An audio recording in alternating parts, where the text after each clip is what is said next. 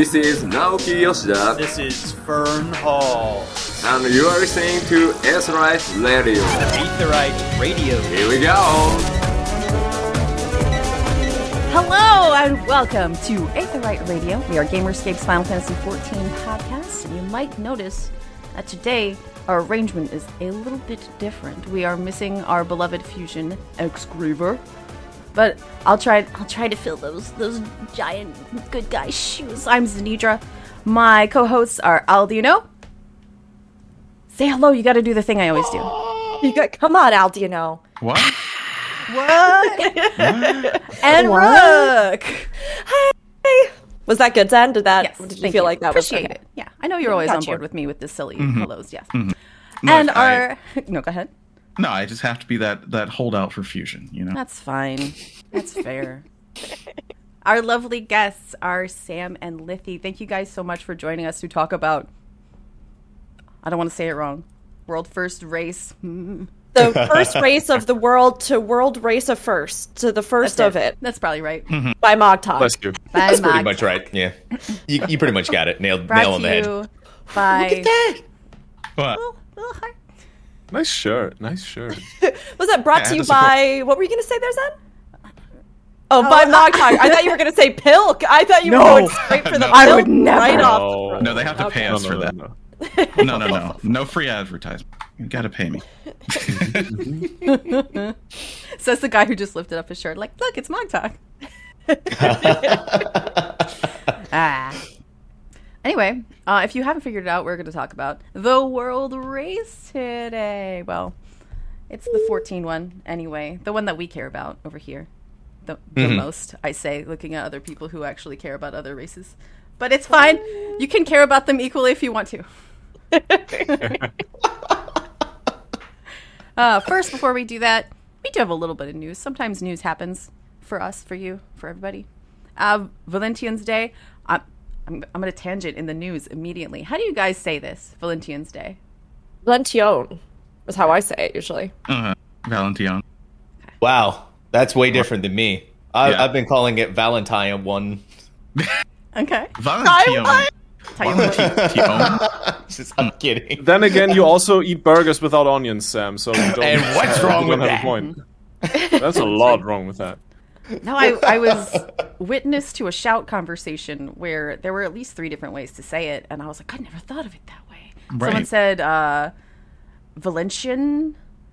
There was like I can't remember the other word, but it was like a word that they compared it to that they wanted to say like Valentione. I mean, yeah, if you're going Italian, Valedione would probably Yeah. be the way to do it. Yeah. But Anyway, I say Valentian, so that's what you guys get. Valentine's Day has started already. It started February 1st and it goes until the 15th. So you get one more day after actually actual Valentine's Day. Um, It's in ye old Gridania at Khetto's Amphitheater, as per the norm.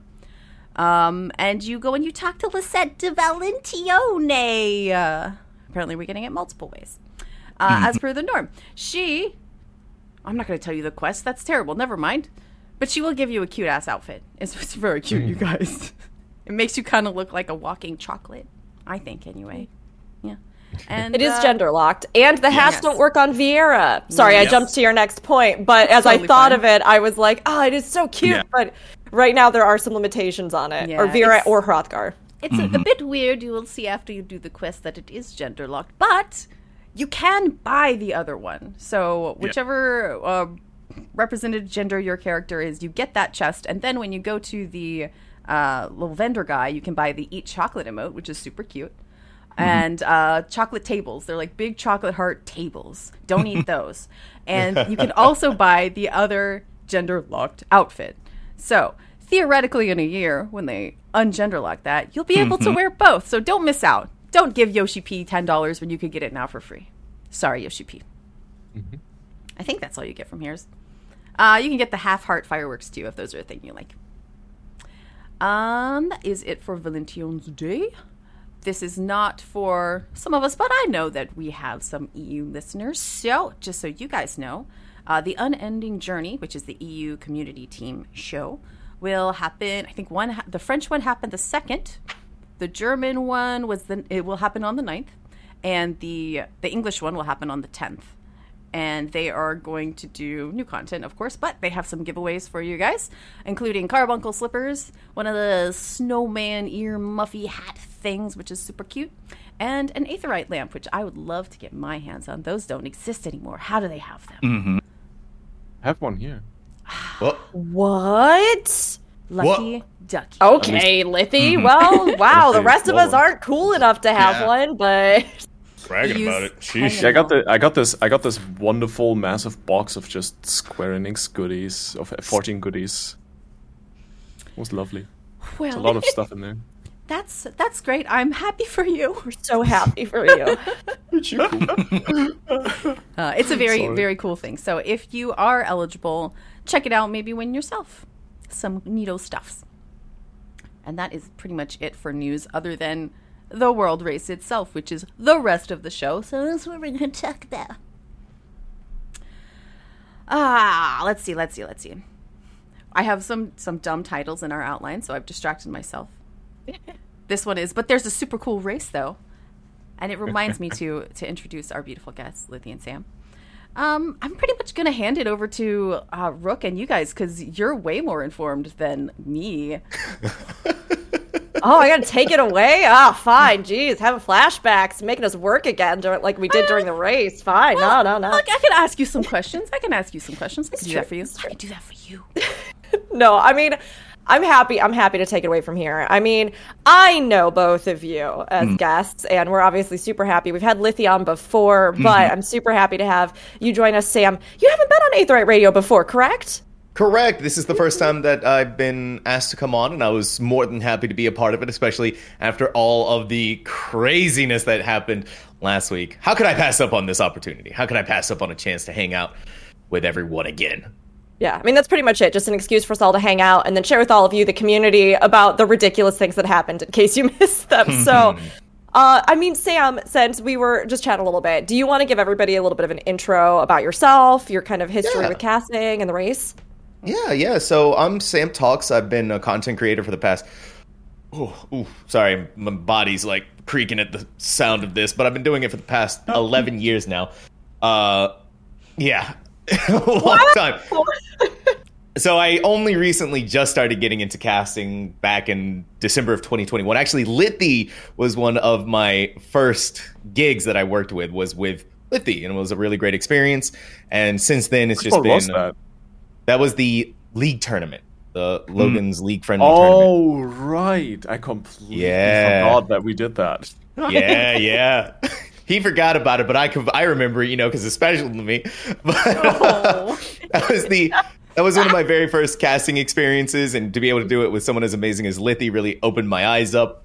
And then a couple of weeks later, Lithy was like, "Hey Sam, you want to be a part of the Final Fantasy XIV World Race for Charity?" This was like I think the first tier of Pandemonium Savage. So uh, I was freaking out personally on the inside because I was like the biggest production today because everything up till then was like with friends and at max 50 viewers. And then here I am thrown at the deep end with like, I think at the time, I think we peaked at like 15,000. And so I was like shaking. I was so nervous. But it, it, but at that point, I was like, oh my gosh, I love this job. I love doing this. I love hosting. I love casting. And so now, since then, I've been a part of, I've hosted, casted for eight different titles. Overwatch, Valorant are some of the main ones that I like to do. World of Warcraft as well, and then obviously Final Fantasy 14. It's been a journey, it's been an adventure, and I've loved it, loved it, loved it. I honestly have loved seeing you take your journey one. I mean, whether or not we're on casts together, I'm just always over there like Sam fangirl in the corner, like, you got it, oh my gosh, you're doing amazing. Um, you bring so much passion and energy, honestly. It's infectious. And I feel so lucky that that first cast, major cast that you did with Pandemonium, uh, was also my first cast. And that was when we did Squape Squad. And I directly blame Lithy for getting so many of us into casting just straight up, which is, I think, both your gift and maybe your curse that you just like are so encouraging of other people and uplift them. But you also deserve to talk about yourself and all your achievements. So, Lithy, would you like to give everybody a little bit of an introduction to yourself and what you do, what you did for the Race to World First, etc. And how you ruin lives. yeah, and how you ruin and make lives. You make lives much better. We're just Um, how do I ruin lives? Uh, I invite people to play D and D sometimes. Uh, outside of that, uh, well, Looking at you. yeah, Alfie. I I am I am part of the of the uh, team currently organizing the MogTalk World Race. Um, you could you could basically call it uh, Frosty's right hand man, so to say. Um, more recently, especially for this one, I'm mostly doing talent management and um, making sure that production, etc., is uh, prepared and ready for everything. But outside of that, well, same as Sam, I'm I'm l- more of an esports caster on the pure pure side than an actual content creator. I'm too lazy for content. But uh, yeah, I do shoutcasting, uh, mainly play by play in different games, uh, World, of Warcraft, World of Warcraft um, in particular, but also lots of League of Legends and Valorant. Um, I've covered multiple world championships in multiple games, which is really fun. And uh, Take me. yeah, just I'll try. I'll try, Sam. and yeah, no, in general, um, just in general, I have a lot of fun casting, yelling at my screen, and hanging out with awesome people. So yeah. I Yeah. super appreciate and vibe with your lazy honesty. That's great. Yeah. It's not it's not good, but it works for me. I mean, honestly, it's been so much fun. And uh, Lithy, if any of you don't know, is just one of the most hardworking, kindest, most uplifting, wonderful human beings. So I'm really glad, really glad that one, we became friends, and two, no, I'm not going to stop because you have said nice things about me and embarrassed me publicly recently. So it's coming right back at you, you beautiful Oh, no. human being. Turn Soft about vengeance. Yeah, soft, soft vengeance, yeah, kind, kind vengeance. Um, seriously, I think a lot of us would not have had the opportunities that we have without Lithy reaching out or you know looking for talent beyond even just the regular scope and um, encouraging people to get into it. So we really appreciate that. Um, now, this is kind of more of a general question for everybody. Now that we're actually sort of diving into the race itself, and you all know a little bit about Sam and Lithy and their involvement in it. For anybody who maybe didn't catch all of it or wasn't able to watch 24 7 like the rest of us. But, uh, I know, but um, ultimates, right? So, the ultimate world race, I think it is something that is special and different than even the other world races that we get to witness. So, I thought we could open things up by just discussing what do we think defines an ultimate. Like why do we think these fights are of this different caliber? What do we think of when we think of an ultimate fight in 14 and of course as they've released more of them we're starting to build a picture right? So like difficulty spec- uh, spectacle length hidden gimmicks right? We've seen all sorts of things. But i'm curious for all of you what do you think defines an ultimate? As everybody squints like Um, I'll I'll I'll start I'll start with the very simple, just straight up definition. Um, well, it's a single boss raid encounter in Final Fantasy uh, with an average fight length of roughly 18 minutes. Um, it revol- heavily revolves around a alternate what if storytelling scenario of a raid encounter or a series of raid encounters or just a retelling of a certain storyline within the game that has happened in the past. So we've had we've had UCoB, we've had Uwu, we've had um, well Dragon Song, um, T. T, and yes, uh, uh, most recently uh, the Omega Ultimate, and all of those are well either big star, big important storylines within the games, um, a combination of multiple bosses, be it savage raid or just general raid encounters or raid tiers, or just a collection of X trials, for example, and basically pump those up to 11, bring in the hmm. most important mechanics out of those fights, and make them really damn hard. yeah. Right, exactly. Yeah. And you know, I think the fight length to me is one of the things that that really stand out. Right, because you know you have some WoW fights that are pretty long. I, I can remember His like face on Kael'thas, Onyxia, like old school stuff. But man, ultimates are just a marathon. To be fair, the most one of the most recent fights in WoW, uh, Sylvanas? a couple of seasons. Yeah, Mhm, Sylvana. Sylvanas. She was a tw- 21 minute Yeah. fight. my Yeah, gosh i didn't realize she came in that long Oh yeah, Oof. yeah, she was Wasn't a Sylvanas- long fight. No, Sylvanas was 14 minutes. I thought it was 21, but I might be wrong about that. It's it's a long I'm, fight. I'm checking. regardless. I'm checking this right now. yeah. I, thought I it was, mean, 'cause go know for Arthas it. was- or Anduin was short. I mean, look, my girl deserves 21 minutes. Okay, Yeah, she. she's been treated so poorly. Oh, you're this one of those. Doesn't even deserve five minutes. Oh, here we go. Get out. Dang. You get And that's out. the show. Goodbye, everybody. I'm just everyone. gonna. Yeah, that's Yeah, average average Also fight one length for thing, yeah. Sylvanas was uh, 14 minutes. okay. Okay. Team. I thought there was a 21 in that I mean, tier, but, I hey. don't- but yeah, it's just the mechanical intensity for that long with your heavily choreographed dance fights. It's just it's it's a different it's a different beast altogether. Mm-hmm. Mm-hmm. It really Yeah. is. I mean, you know, watching it a couple of times now, the ultimates have just been like, oh my goodness gracious, because you had to go through this entire marathon run through of a fight that, with one mistake, you're done, right? That's you're it, done. yeah. It's over. It's it. You got to start again. You have to, because then you're not going to meet DPS checks in like phase four if you die in phase one. So it, it all just continues to compound, compound, compound. And then there's also the puzzle solving aspect of the mm. ultimates that I think is really fun as well. It's like trying to figure out in theory craft what is going on. Why is this killing us the second we take one single breath? And how do we fix it? Yeah, It- it- I honestly.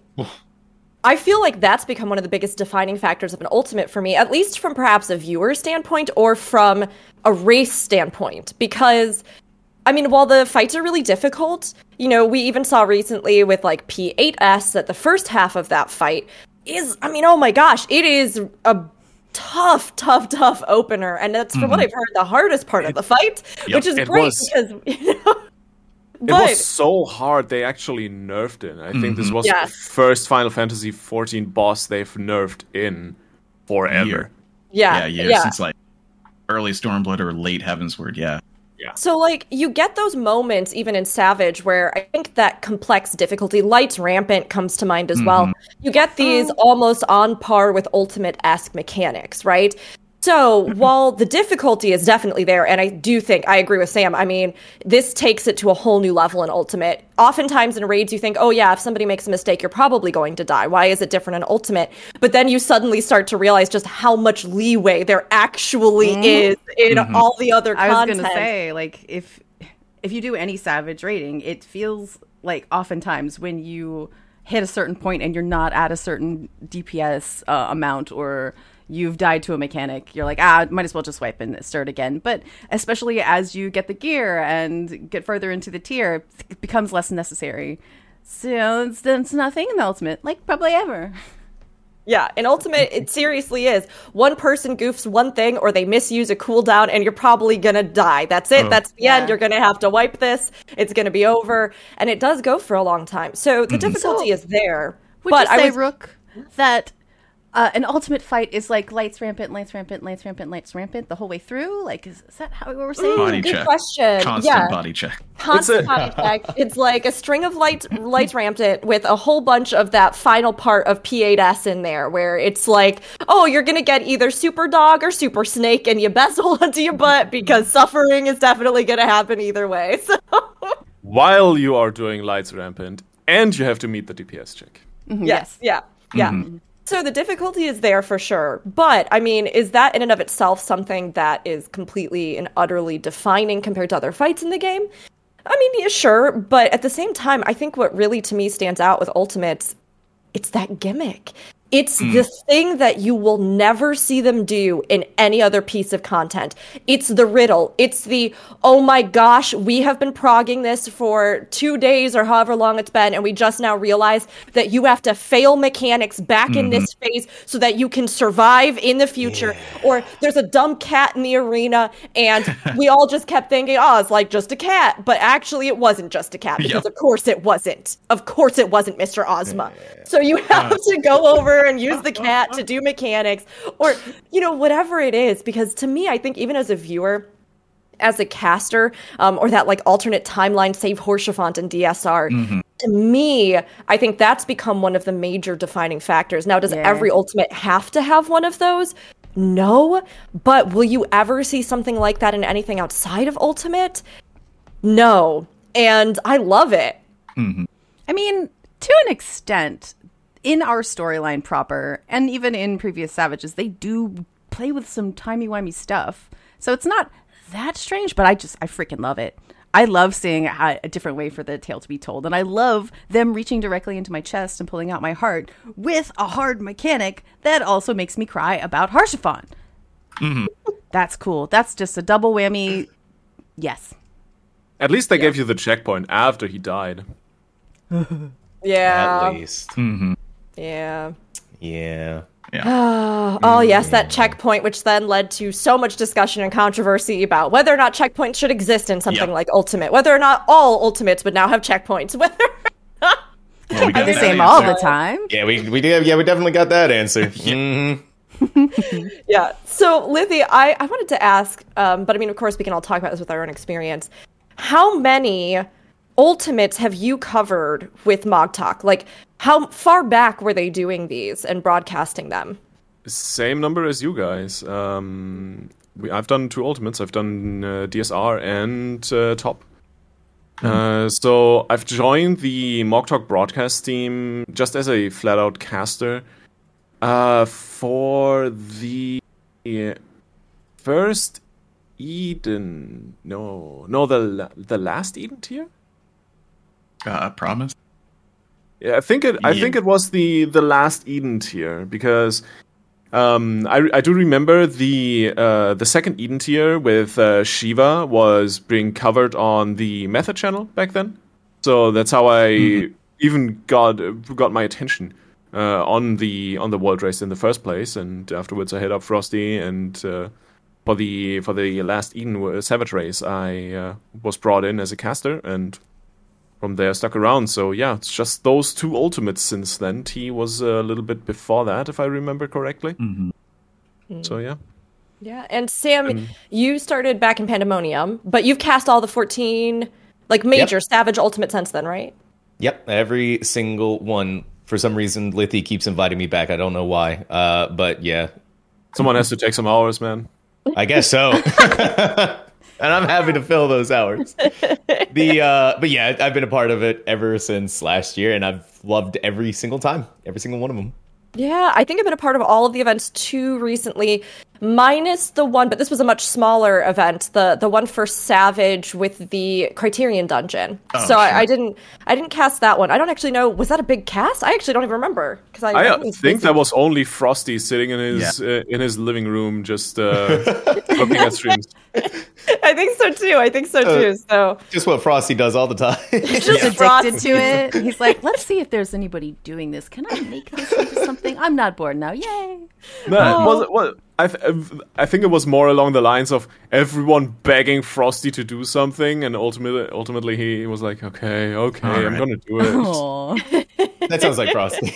yeah. Yeah, yeah. Frosty's always. It's so funny to me how much Frosty, I think, underestimates a lot of times. Not only the success of things that he does, because he's he's seems like very much a perfectionist. Right? You know, he wants mm-hmm. everything to be just right. He talks about it himself, and he always seems to underestimate whether or not he could live up to the ideal of it in something. And literally, the ideal for much of the community, myself included, is just like just like turn it on and we'll all hang out. Like Exactly. we'll watch it Just do it. you can i mean look we can make it bigger and better than ever but i mean the fact that somebody is even willing to take that on let alone with all the support and help from everybody else and make it something that's really special right i Yeah. mean is amazing and it's been so Yeah. cool to be a part of um it takes that one person, that one group to start it, and then there's a foundation to build on, and that's what we're seeing, and it's it's amazing to see.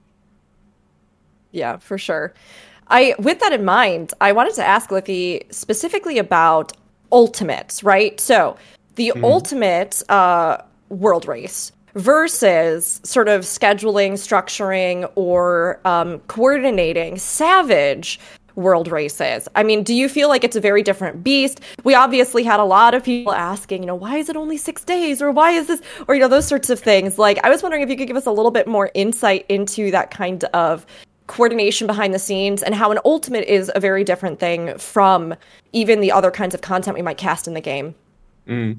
So the most obvious thing, obviously, is the length of the progression. Uh, ultimate, well, we were expecting to get it clear within six days, but we were also keeping in mind that it might not be enough, and well, as you guys saw, it was not enough. It went for I think eight or nine days before we got a world first clear, and the world first on stream was after ten days or something, I think. So it was pretty intense, and that's obviously the first uh, challenge. See what resources you can allocate. Um, how long can you actually have the stream running? Do you have the, enough casters to cover all these hours? Um, what do you do with that?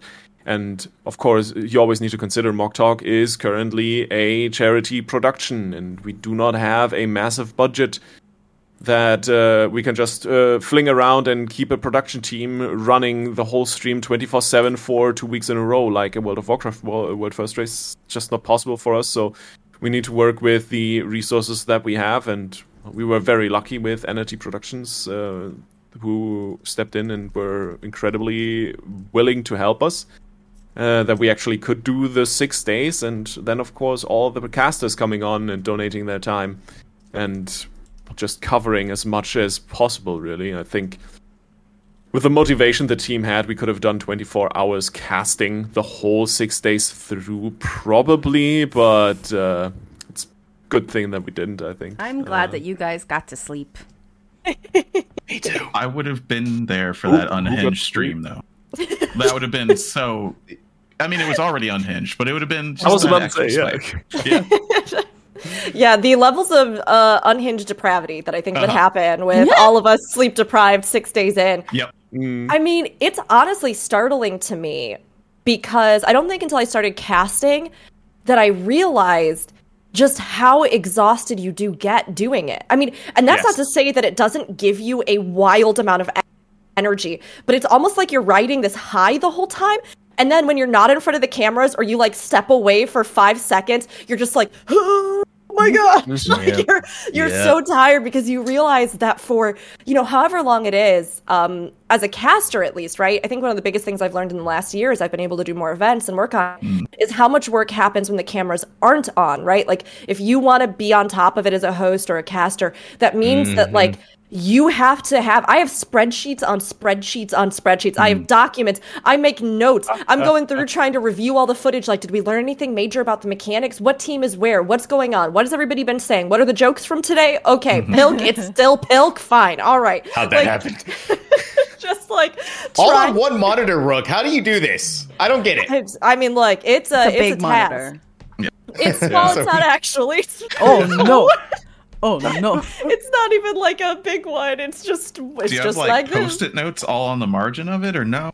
I I just I honestly what I do is I have up like I said I have different windows that have collections of tabs so I'll group them. So on one side I'll have um, technical stuff and shout out stuff so like sponsor stuff or analysis of mechanics so that as I'm speaking about it and my brain's just like running I can make sure that I'm saying the correct things.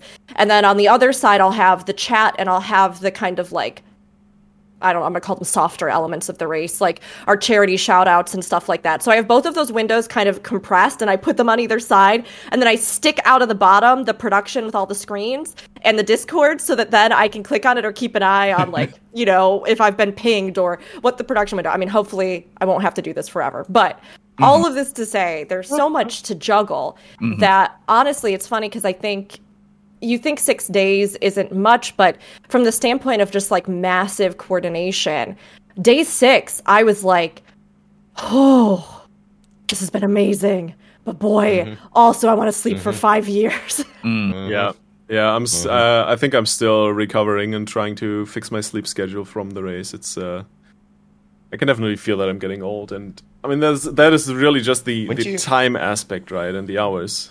When did you go to bed this morning, Lithy? Oh no! I don't. I don't talk about it. I don't want to talk about it. No. Um, Now but I on feel top guilty. of that, yeah, don't please don't. That is completely my fault.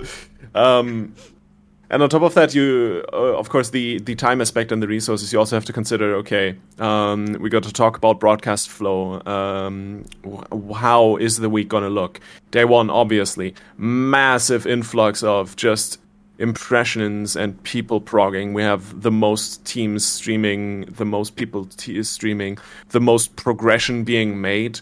Um, so how you structure day one is completely different from how you structure day five and day six when things obviously don't come to a grinding halt, but it is pretty close to that since everyone will be stuck on, well, P5 second trio or first trio for forever. You barely are going to see any prog the whole day through. So what do you do? Do you how do you how do you wind down the broadcast a little bit more to keep it still interesting but also not repetitive? And this th- that is where one of the main complaints from the five minutes I'm tabbing in and see what's up viewer comes in. Why are these casts not talking about the boss fight? Well, duh, because we're Yeah. talking about this boss fight 16 hours a day. It's not like we can do this the whole time, right? So Yeah. planning segments. Do we bring in guests? Do we do stuff like DJ segments? Uh, how can we break up break up the broadcast a little bit more? Do we have any specific topics or activities that we can throw at our host that they can do during the la- regular shifts to break things up? Stuff like the trivia, stuff like the charity, etc., also needs to be funneled into this whole broadcast structure. So there's a lot of work and a lot of planning and a lot of consideration that goes into the whole broadcast. Um, that is a lot more intense for an ultimate since it is a lot more days and a lot more broadcast time you need to cover compared to Savage. Savage is basically the same thing, just condensed into one or two days. So you have to you have a lot less to worry about in terms of downtime and the prog grinding to a halt more or less because people constantly like every th- second or third poll is going to be a little bit more prog especially on the first few bosses. For the last boss for, especially if we get another door boss then you clear mm-hmm. p1 you get into p2 and all that stuff. That's definitely a little bit of slower progression there but you have less time for shenanigans you have less time for segments so the whole planning aspect gets a little bit easier on that side of things on the other hand well, we still have a lot of casters that all really, really, really want to cast. They're super, super energetic about it, and with Savage, it's a lot harder to get them all into a shift. And uh, we've uh, already already heard from some casters. Man, it's like this is great. I want to cast some more shifts. Can I can I get some more hours next time around? And I'm sitting there and thinking, "Yeah, man, I'd love to give you more, but we literally don't have any. so it's there's a lot of different aspects that come in, but really just the the difference in scope for an ultimate is is the biggest thing. Hmm. Otherwise, it's very much the same. Hmm. I saw the mention in chat about the whiteboard segment because, like you were saying, this time around we were able to put in a lot more kind of additional segments talking about music, lore, all kinds of stuff, but then also these whiteboarding sessions. I mean, with that, because you're coordinating a lot of the behind the scenes stuff with guests and things, um, was that something that you were kind of as well in charge with? Corsair kindly sponsored these analyst desk segments, which I do think was an amazing addition to this race. I think all races need to have these because it Yes. was so good. So we had the idea for these analyst desk or whiteboard segments. Um, I think for the last ultimate already, but we couldn't get it done on a technical level in time. Um, nothing that met our standards where we said, okay, this is how we want to do it. This is fine. Uh, that's why we didn't do it. Um, well, then of course Frosty took a step back from the whole thing. Uh, no, actually, for, for the last Ultimate, Frosty had already taken a step back and left me in charge of things while he was taking care of his daughters, so to say. Um, so let's just say let's just say that was not as high on my priority list as everything else getting a broadcast underway in the first place. So that's why the whiteboard kind of fell off the cliff in that regard. But yeah we finally got it going. Um I wouldn't I wouldn't say it was that much of a hassle to get that all to get that all going because the analysts were on our caster roster anyway, so we just mm. shifted the analysts from the regular casting schedules away towards these whiteboarding segments. And that was a fairly easy fix ultimately for us organizing it. It very much was just a caster shift. So, for anybody who maybe didn't watch uh, the race and is curious what you're talking about, could you describe what actually happens in these whiteboard sessions? Yeah, of course. So uh, we have one of our hosts, for example, Sam or Rook or me or Frosty. Definitely not Uh, Oh, you did. Oh my not gosh. Smart. Can I just say that Frosty's unintentional burn of you towards the end of the race, where he was like, "Oh, I kind of wish we'd had Sam in more of those sessions because," and I don't mean this in a mean way. You're so dumb, Sam. So, I was, I was, sitting I was, I was in my lane. I was, I was minding my own business, and then Frosty just nukes me from orbit. I, I couldn't believe it. And you can tell he immediately felt so bad about phrasing it that way. It was so funny. What he actually meant was just because Sam is newer to 14. Like you have that, you know, like. I don't know all of this compilation of knowledge mm-hmm. that everybody else has. So, Yeah. like, having somebody that can be a voice for that is so important. Anyway, Lithy, please describe what the actual thing is. But I just immediately saw your sad face. Frosty was like, Sam's so dumb. but yeah, Sam, you but, so dumb.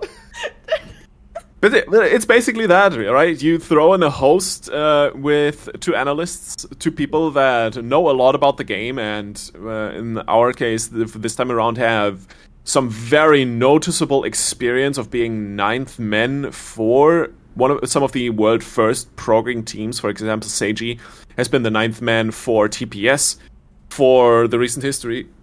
So some incredible incredible galaxy brains that we got on. But basically what the intention for these segments was break down specific mechanics or parts of the fight so everyone can understand them. Even the most casual of viewers can look at this and then when we jump back into the gameplay look at the whole mechanics going on and remember oh this is this and this and this is the mechanics the analysts talked about. And well, while you're watching, start to understand why people are wiping without the casters explaining it every single time. And mm-hmm. That kind of was the intention. And the host, obviously, there to stir the conversation, but also asks these questions that are not very obvious to the experienced Final Fantasy player along the lines of there's this there's this name for this mechanics, Heaven's Fall. It's been a thing forever. Mm-hmm. Most hardcore raiders know what's up with that. Never heard of it. What is it? Break it mm-hmm. down for me, please. So just kind of catch everyone up uh, to make sure everyone can stay in the loop and not feel left out. It's like a little guide blur before you get into that part of the Yeah, segment. Yeah, honestly, I found those to be, like I said, one of the best things that's ever been added to a race like this. Because I think, especially with Ultimate too, as we think, as I think back on that, and you know, initial question, what makes something like Ultimate different from Savage? I think also what makes endgame events and endgame races accessible or interesting or engaging to the entire player base and not just hardcore players. Those are big questions that you have to ask when you're I mean, even looking at how you're going to do something like this. But when you think about how many people tune in and watch, um, the vast majority of players are probably not going to be in a, you know, world first race group. They're probably going to have varying levels of experience, or they might even be from outside the community checking out something that is of this scale. And they want to know, hey, is it worth getting into Endgame? Hey, is it worth even getting 14? What's the community like? Well, you know, what is everybody rallying around? So, having those segments I thought was so fantastic because Sam, I'm just gonna say it. I'm dumb. I'm dumb about it I'm stupid. I'm dumb boy. I I look at the stuff and in my little head I'm like, okay, so you stand in it because you got because then it's gonna and It's then yeah, it's a little it's a little hamster in my brain working overtime until Yeah. he, he just gives out. and it's like, oh, go ahead, Zed. I, I I like that you're bringing up that there's there's people who are new. There's people who've never who've been playing forever but have never mm-hmm. done even Savage content. Uh, and there's there's people who are wondering if they'd like to get into the game, and you're teaching them the terminology that they will honestly probably need if they want to get into any of this mm-hmm. stuff at any point because people refer to things like limit cut or chariot or whatever all the time and they mm-hmm. don't know what that means even if No you idea. have I it, even know. so- I think, yeah, I think a chariot sometimes- is a horse-drawn Yes, right? that's true. But it's also a big donut. Or a dynamo. yeah. Dynamo, Dynamo, yeah. Donut, I guess yeah. the chariot's You the have other one. Donut? Yeah. Chariots, close in Yeah, hit. Chariot's that one. I always remember because Dynamo and Donut start with D's, and that's Yeah. how I remember it for World. and that's from I'm that's not from our kidding. first yeah our first set of raids and Exactly. even even people who mm-hmm. have been raiding might not know what that is because that's from the first set of raids mm-hmm. Yes, and I mean, cool. of course, when I tease and say, I'm dumb, right? What I mean is, is that we all process information in different Yeah. ways. And Sam, mm-hmm. same thing. You are not dumb. You watch enough of these oh, events. yeah. You play these games. You know, no, get out of here. I will not let you call yourself that. but it's one of those things where I think in 14, it's easy to shut down, or in any game, it's easy to shut mm-hmm. down and go. There's no way this knowledge is is accessible to me. This is mm-hmm. so beyond me. I could never possibly understand it. And when you're in something like a six day race, where like you're saying we've been locked on P5 for three days, if people come in and they don't understand what even five seconds more of that phase or mm-hmm. one group managing to land some kind of mechanic is, it's all over their heads. It's all gone. And I think the great thing about it is, even in these whiteboarding sessions, even in the time that I learned, even in the time that I've rated with Zenidra and Aldiano, like over time you start realizing, no, wait, I can understand it. I have the language to understand this. Mm-hmm. I just have to break it down in a way that is processable for me. And that's what I thought those whiteboarding sessions were so fantastic for because um, it really created a foundation that not only we could all check in on and reference, but we could also make kind of like a highlight of the action, right? What have we discovered? What are we theorizing? How has that evolved? Which then becomes a bigger part of the story rather than just like, oh, they're still doing that one thing with the glowy balls. Everybody die? you know? I, I Yeah. rating is such in in every MMO. Rating is that aspirational content that you want people to want to engage with because that's why they made it, right? You don't want it to seem impenetrable, even at the highest level. So bringing in the whiteboard, making sure that everyone has that parlance is just the best thing that we can do to keep growing it, right? So mm. it's so important. Just because the the Racer mm. World First is over doesn't mean that content's not still there. It's going to be there for forever. Use the stuff you learned from watching p- other people do it. Go and do it yourself. It's fun. Yeah. It hateful, but it's fun. And at the same time, it kind of it kind of brings you a little bit closer to how blind progression on such a boss fight works, right? Because hmm. the world first prog teams they're no, not doing anything else. They're also sitting to, down together after a poll when they saw a new mechanic. They're busting out the whiteboard and they're like, "Okay, this is what we've seen. This is what happens. What do we do?" Hmm. Mm-hmm. I, I honestly, I love it. Um, and I, I love, this is a little bit of a tangent, but I love how even if there are like three guides out there, someone will still put out a new one because they have a different way to present it. It's like Rick was saying, they may be presenting it in a way that your brain latches onto. So if, if you do try and get into this stuff and you watch a guide and you're like, I still do not understand, watch a different one. Mm-hmm. Yeah. Mm-hmm. Yeah. It was fascinating too during the race on one of the uh, casts that Miz and I were on, and I still want. Maybe uh, you know what? I'm going to keep this in our heads mm. for a podcast that we can do mm. because Miz and I were talking, and she was talking about how even her own guide creation has changed over time in the game. As the fights have grown more complex, as mechanics are more dense, as the overall knowledge level has mm. risen in certain ways, how she structures her videos, what time duration, how much she hits home on this, how long she thinks people will engage, what it means now to have a community that's so focused around things like those. What are they actually called when you have the uh, there's a specific word for it. You have the um uh, the like little it's it's just an image, but it's like here's the arena, and then you can click the through ratlets. it. Yes, yes, yes. Like now we have technologies like that where you can see it doesn't even have to be a video, right? You can see it written or you can go to like these raid planners and you can see like here's the arena and the circles go out and the circles go in and now I you know click ahead to phase 4. And so she was talking about how even that has changed the scene and I think in mm-hmm. many ways added a- an even wider range to our guides or information sources and resources that we have for players who again might be like, well, hey, I cannot watch a YouTube video for 40 minutes and take any of this in, but I mm-hmm. can read this thing or I can go through a raid planner. Or... So I Yeah, mean, kind of it's these these flowcharts have become incredibly popular for just boss fights in general. Mm-hmm. Shout out though, her videos are still some of my top favorite ones. me too. Yeah, they're good. They're I good. just love I love Miz's videos. now we talked a lot about Lithy, Lithy, like all of your stuff behind the scenes, how you do these races, how you structure these races. But I wanted to talk to you too, Sam, because a lot of times in the space, and I've seen this when I've been casting. Wow, I've seen this. You're fine. Don't worry. I'm not going to call you dumb like Frosty. I gotta be careful here. Open my mouth, I might get called dumb. I'm just kidding.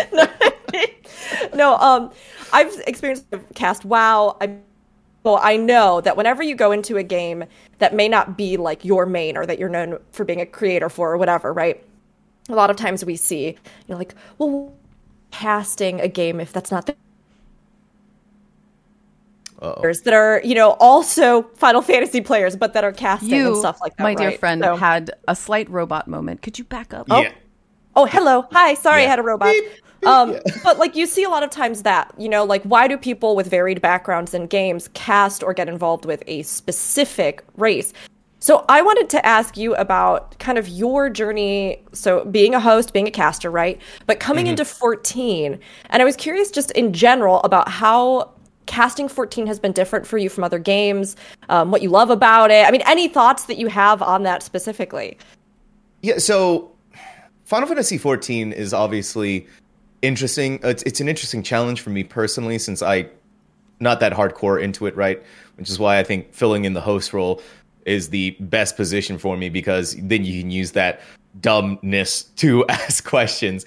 Uh, but also, I think during my shifts as well, I wanted to approach with the way that I was hosting it more from a let's have fun perspective as compared to we've been sitting here like Lithy said 16 hours all right? We're we're in phase 5 we've been stuck here for the past 3 days still only on like 60% at this point we've beaten everything we can to death out of it until we get to a progression point. and so that's kind of like some of I- I looked around and I also caught a little bit of flack for not really focusing enough on the race itself. But to me personally I don't really see a reason to continue to beat that drum over and over and over again. And that's also kind of what I think also when it applies to MMOs in general when you're casting them, especially especially PvE content, whether it's World of Warcraft uh, or Final Fantasy 14, right? You are going to be seeing a lot of the same pools over and over again. You're going to be seeing a lot of the same mechanics over and over again. You're going to get a lot of repetition over and over again.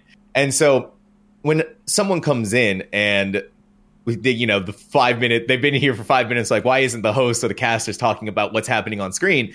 Well you know really it's because what are we going to say that we haven't already said at this point? Let's focus on something else. Let's have fun. Let's make this an engaging entertaining broadcast. Because at the end of the day that's what we're here for too. We're here to talk about the race. We're here to raise money for charity and so I decided, let's go with the aspect with my shifts. Let's raise money for charity. Let's show the casters side of their personality, what they are about, why are they able to have fun? You know, what what what bring their personality into this instead of just textbook, let's let's keep doing this over and over again. Because when you look at other esports, right, when you look at something like Overwatch or Valorant, there's a lot of action happening on screen at all times. So you're able to it, really is less about the the casters, more about the players, more about the talent, more about the people who are doing these kind of things. Whereas when I come into the MMO field and when I transplant over into here and I want to talk about it, especially with Final Fantasy 14, where I don't really know that much. It's let's just relax. Let's let's take a hmm. little break from it. We're here for another we this broadcast is still going for another 6 hours after I'm done. So let's it's like a little breather, like an oasis. Let's let's have a good time. right though and the the content is is so different especially in the examples you gave where that's always different something is always different that stuff ha- happens organically as reactions whereas this is a dance you always do it Sam, Yeah. in the in the Sam Talks Oasis of the World Race, are you are you the pond? Are you the palm tree? I'm the I'm the pilk. Oh, Oh God! God. Get The out! pilk Get pond? out! Get Yeah, out. Wow, the pilk pond. the pilk con. I mean, Oh, honestly, it goes. It speaks for itself, though. The success of that speaks for itself because Sam, like, no joke, to to just talk you up because I think it's, it deserves to be talked up. Your segments, I believe, collectively raised more money for charity than almost any other segments of the world race.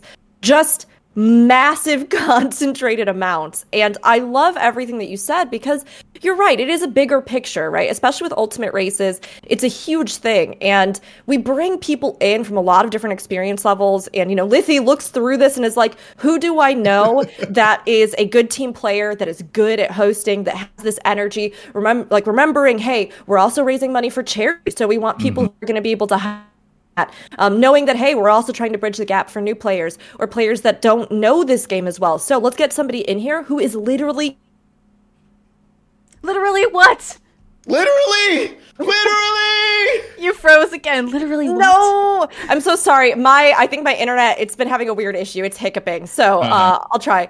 Uh, but having somebody who, I think this is where I was, uh, who is literally in the same shoes as new players and who can bridge that gap for them and ask those questions, but do that in a way that is directed and structured for a broadcast and that, you know, can still play to these goals. And I love what you said about, um, I try to bring out the personality or fun side forget a lot about that too. I mean, it's a gift, Sam. It's a gift. I'm not joking. This is I a big pre- thing. Well, this is this is the thing about Ultimates as well, because probably during Savage, that's when we can talk more about the mechanics as they're coming along, because the progression is not ten days, right? It's not going to take us ten days to get to the finish of Savage. But when you look at an Ultimate, when you look at the amount of time invested, you can even say the same thing about uh, World of Warcraft Mythic rating for the Race of World First over there. There's still progression happening with each and every single boss, so it's something new. Uh, The Vault of the Incarnates was 11 days long, but it was 11 days long of different bosses mm-hmm. for pretty much each day, except for until we got to the final boss. So then you look at Ultimate, where we've been on this. We're, we're it's like basically it was a phase every two days. So when you get to that point, you really just got to remember. You got to think to yourself, because there was also times I'll, I'll be I'll be 100 percent honest. I was like, okay, this is kind of whatever. We're here. We've been doing this for so long. Let's let's just have fun now. Let's talk about stuff. Let's raise money for charity. And you brought it up, Rook, that during my shifts collectively, it was just, well, I mean, insane It to say the to say the least. The Final Fantasy 14 community, when they want to see someone stop playing WoW, first of all, um, yeah, foot and mouth syndrome there. That was that was bad. Uh, so yeah, I can't play WoW for quite a long time. Yeah, uh, but then it was on the final.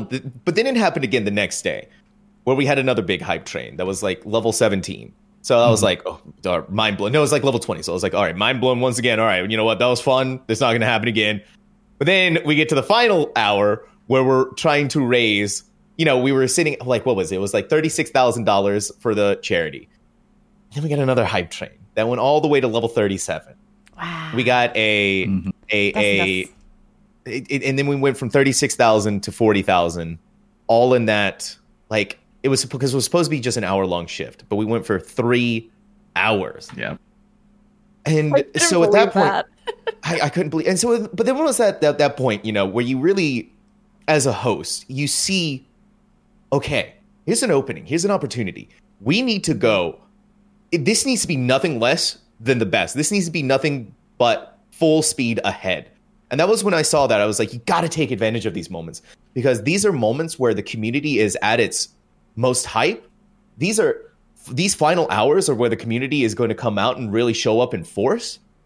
And these are the moments where the community is really going to want to bring everything that they possibly have. And so we as hosts and we as casters need to be on that same level with them. And so, you know, if you look back at the footage, you know, I'm freaking out and I'm like, oh my God. Be- First of all, it's because it's genuine. I'm like, Jesus Christ, people are Yeah. throwing 100 sub bombs at us like it's mm-hmm. candy right now.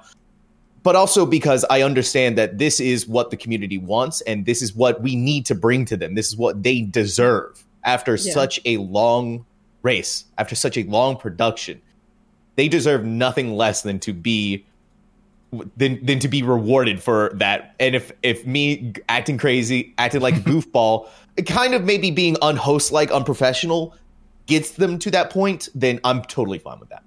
Yeah. Yeah. and I mean, I don't, I don't think it's unprofessional. I just, I wanted to interject, but Zen, please go ahead. No, no, no. Go, ahead. Okay, I was just gonna say I don't think it's unprofessional at all because I think it's like you said in these kind of gaming events. Um, the action is oftentimes what we make of it. So, in a more structured cast, like you were saying, with like a, a PvP uh, sort of competition, you're thinking Valorant, you're thinking Overwatch, team play against team play. Like you're saying, it's not going to be the exact same beats every time because they are people and they're having different strategies, they're swapping different characters, and so the action in and of itself is like the Yeah. propelling narration, those victories, those sick plays, all of that kind of stuff, right? In something like this, like we were talking about a PvE MMO experience, uh, I mean, like we've been saying, once you learn how to do the fight, sure, we can talk about variants of strategy for teams. We can celebrate a big hype moment, but that same mechanic is the mechanic you are going to be seeing for the next 16 hours. Mm-hmm. And so, like you said, we have to almost create our own highs and lows. We have to create our own story, our own narrative. I've really loved thinking about it recently, not just as a race for progress, but literally that hosts and casters get to work as narrators to the story of a world first. And that Yeah. that means that we're narrating the actual mm-hmm. mechanical beats, but it also means that we are making that something that in and of itself is a memory, is a story, is what people will remember about it. Because nobody in like a year is going to be like, remember that one poll on day three when the team was just slightly more to the left than they were the first 500 polls and that one guy got cleat? Like, no one's going to remember that. But what they are going to remember and what they literally were still talking about is Squape Squad, Pilk, mm-hmm. the unbelievable hype trains, the incredible moments for charity, kissies in the chat, like all these these Yep. things that become in and of themselves a part of the character. And like you said, the casters themselves are also part of the character of that and how we all uplift each other and connect those story threads. I mean, that was, I think, one of the wildest final hours of anything I've ever been on mm-hmm. because people were sad. We were sad that we hadn't been able to see P6. You know, you don't want to end a cast on a bummer note where Yeah. you're like, sorry, we can't keep going. Bye. And so Later.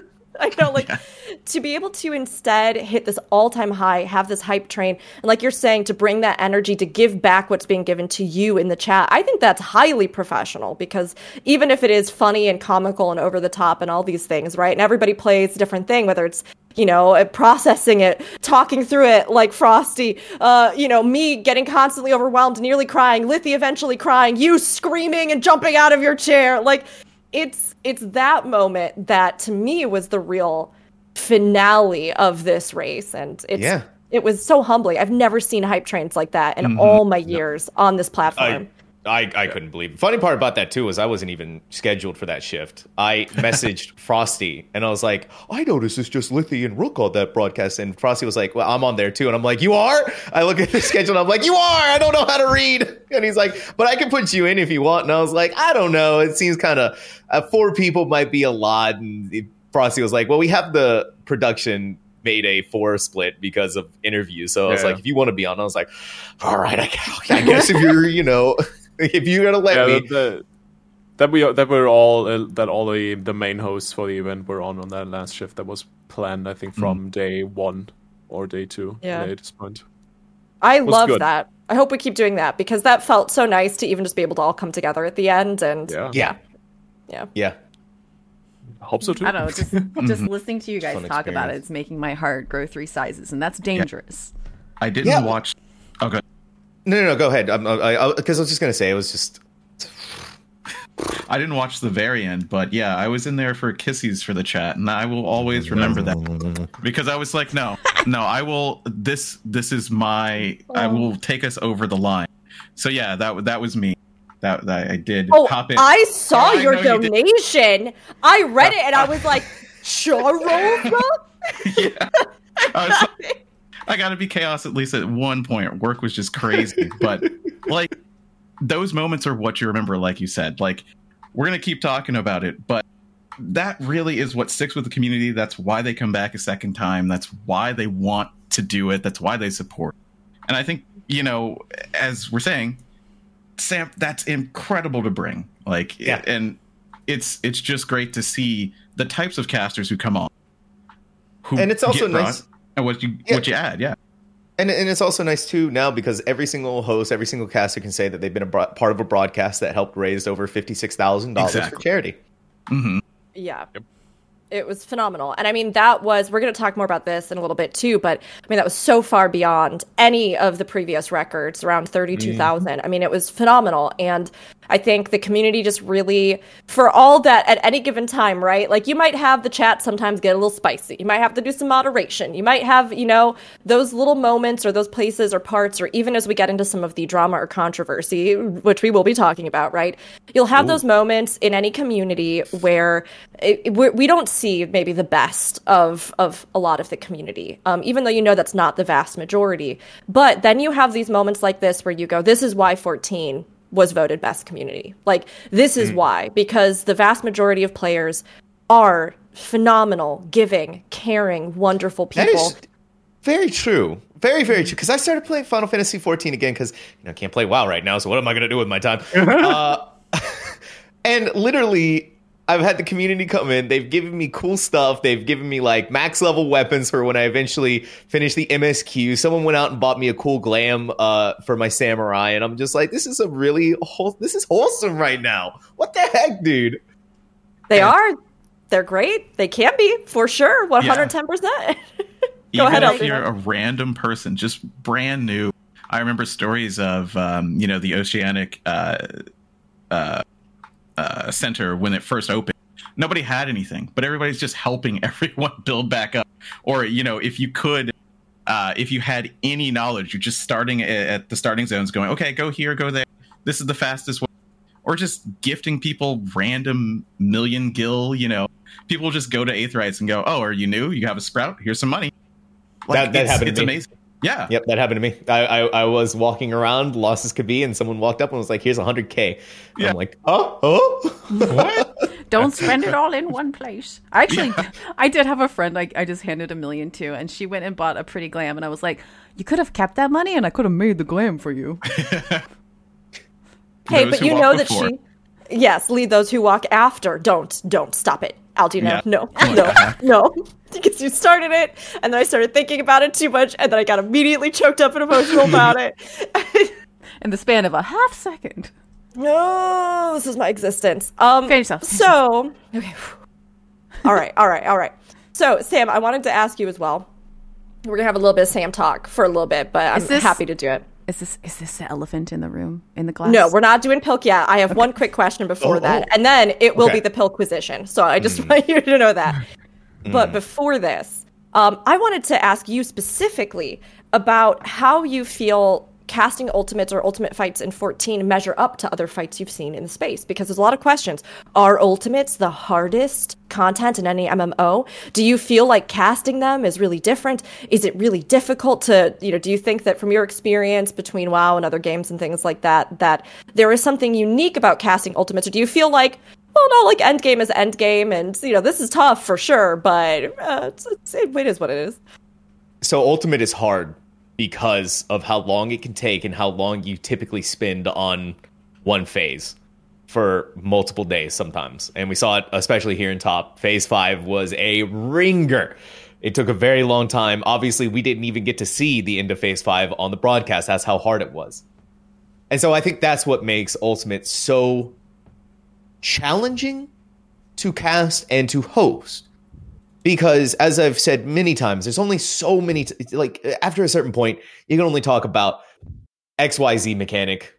You can only talk so much after like a certain amount of days you can't talk about phase one anymore. You can't talk about phase two anymore because it's already been done it's been beaten it's been solved okay whatever who cares?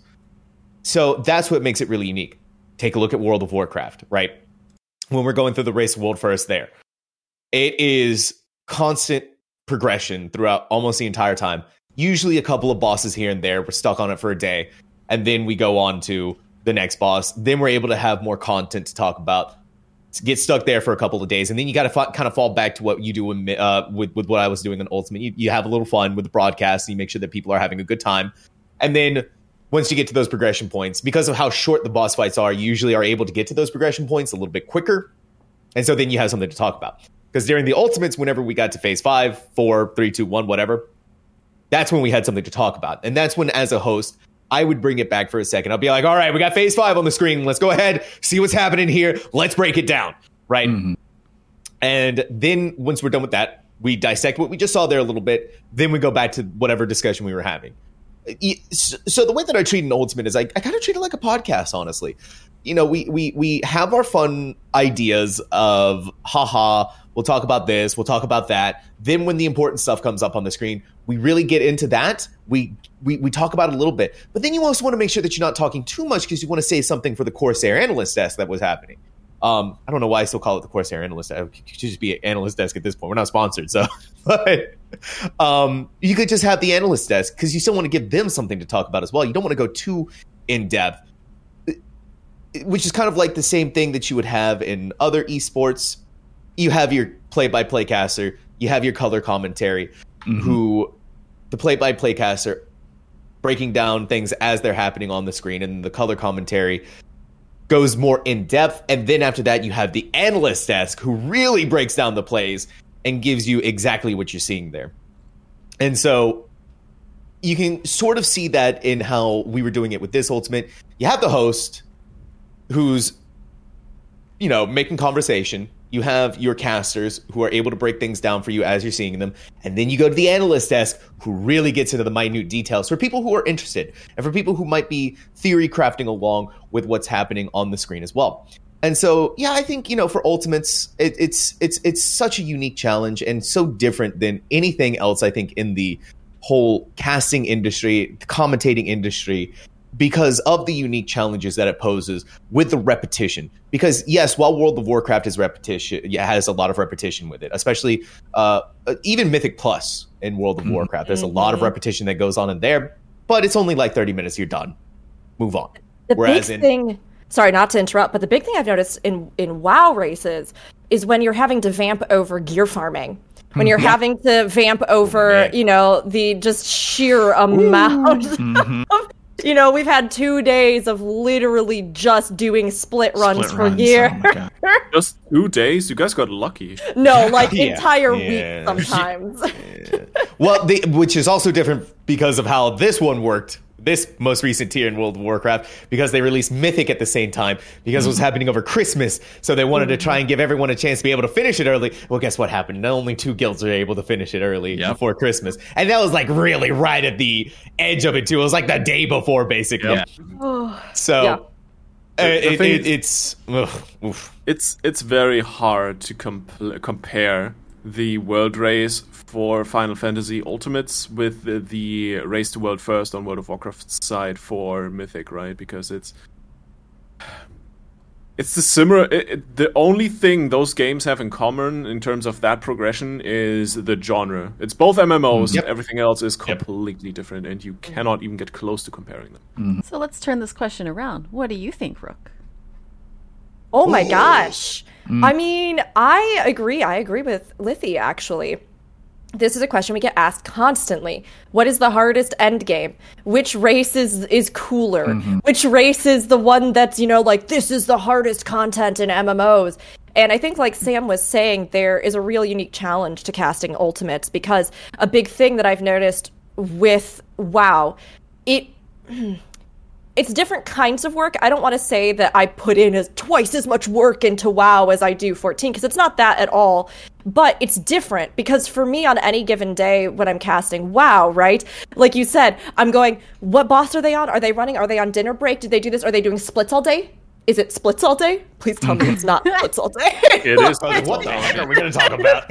and it is splits all day or like you know whatever it is so at any given moment i feel like i am having to switch research know compound whatever knowledge much faster right? Like uh, you'll have a boss pop up that you know maybe you weren't thinking was going to pop up or in this most recent one this most recent race that we had there was a split branch. So if you went one way you had these bosses. If you went the other way you had those bosses. So as a caster and as these raid teams the amount of just compounded knowledge you have to have in case your team is like, okay, well, we're going to jump back into blank to get blah, blah, blah, or this or this or this. At any given moment, I feel like you have to hold much more. Now, like those pieces are smaller in the sense that this boss might have three major mechanics. That's not to say it isn't hard they are right? The tuning is a huge thing. The the gear makes a massive impact and the throughput of damage healing etc mm-hmm. right? And wow at any given moment you're going to be you are healing healing healing Yes. healing healing. In 14 it's less instantaneously responsive right? So it's more plotted it's that dance. Again they are mm-hmm. completely different beasts like Lithy was saying and how they design the difficulty and test your skills in these fights.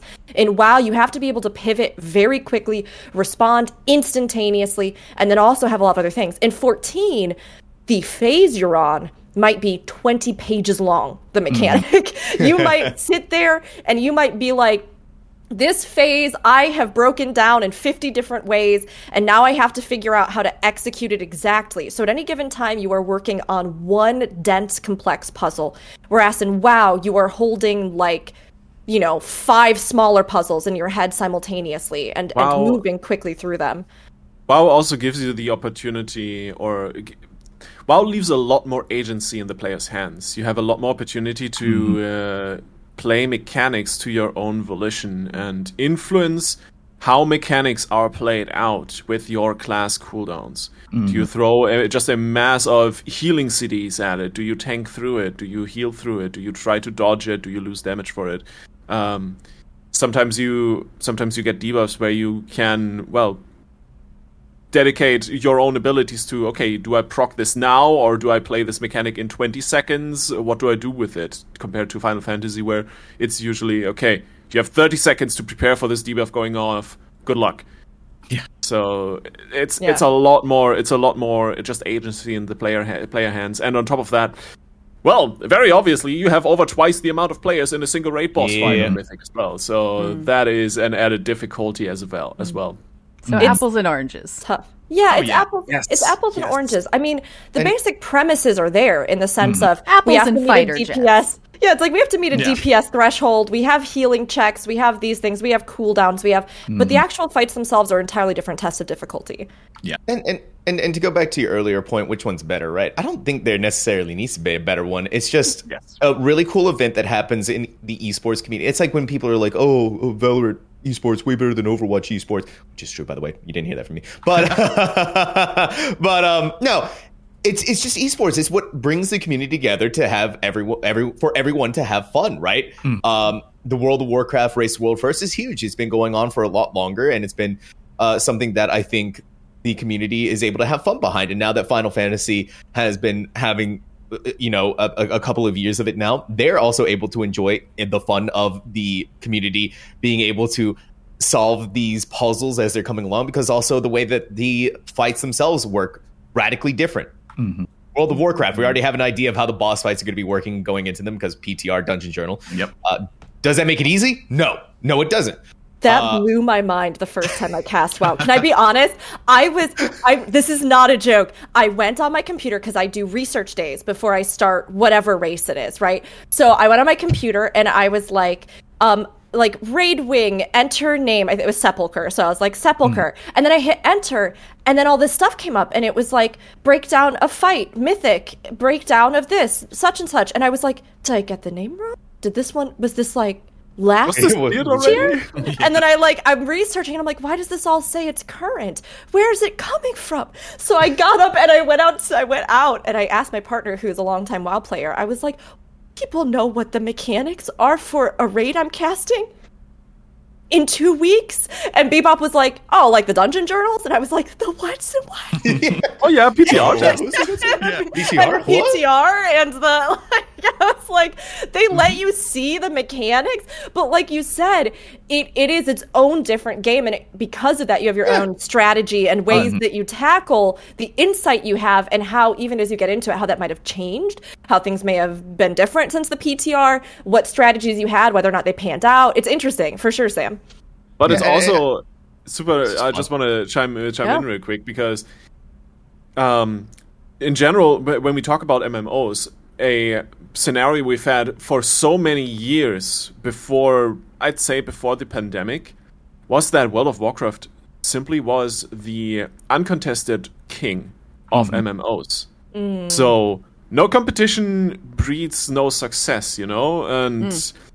We can definitely tell now that Blizzard kind of went through this whole thing. They made a lot of uh, design philosophy changes to World of Warcraft, and they're taking lessons from Final Fantasy. One hundred percent. Sepulchre, Sepulchre, the last three bosses were not tested at all. Yeah, and they didn't want to. Sh- they they definitely they definitely are going in the direction with that, and also testing the the uh, simultaneous release of all difficulties this time around, right? Blizzard is back to.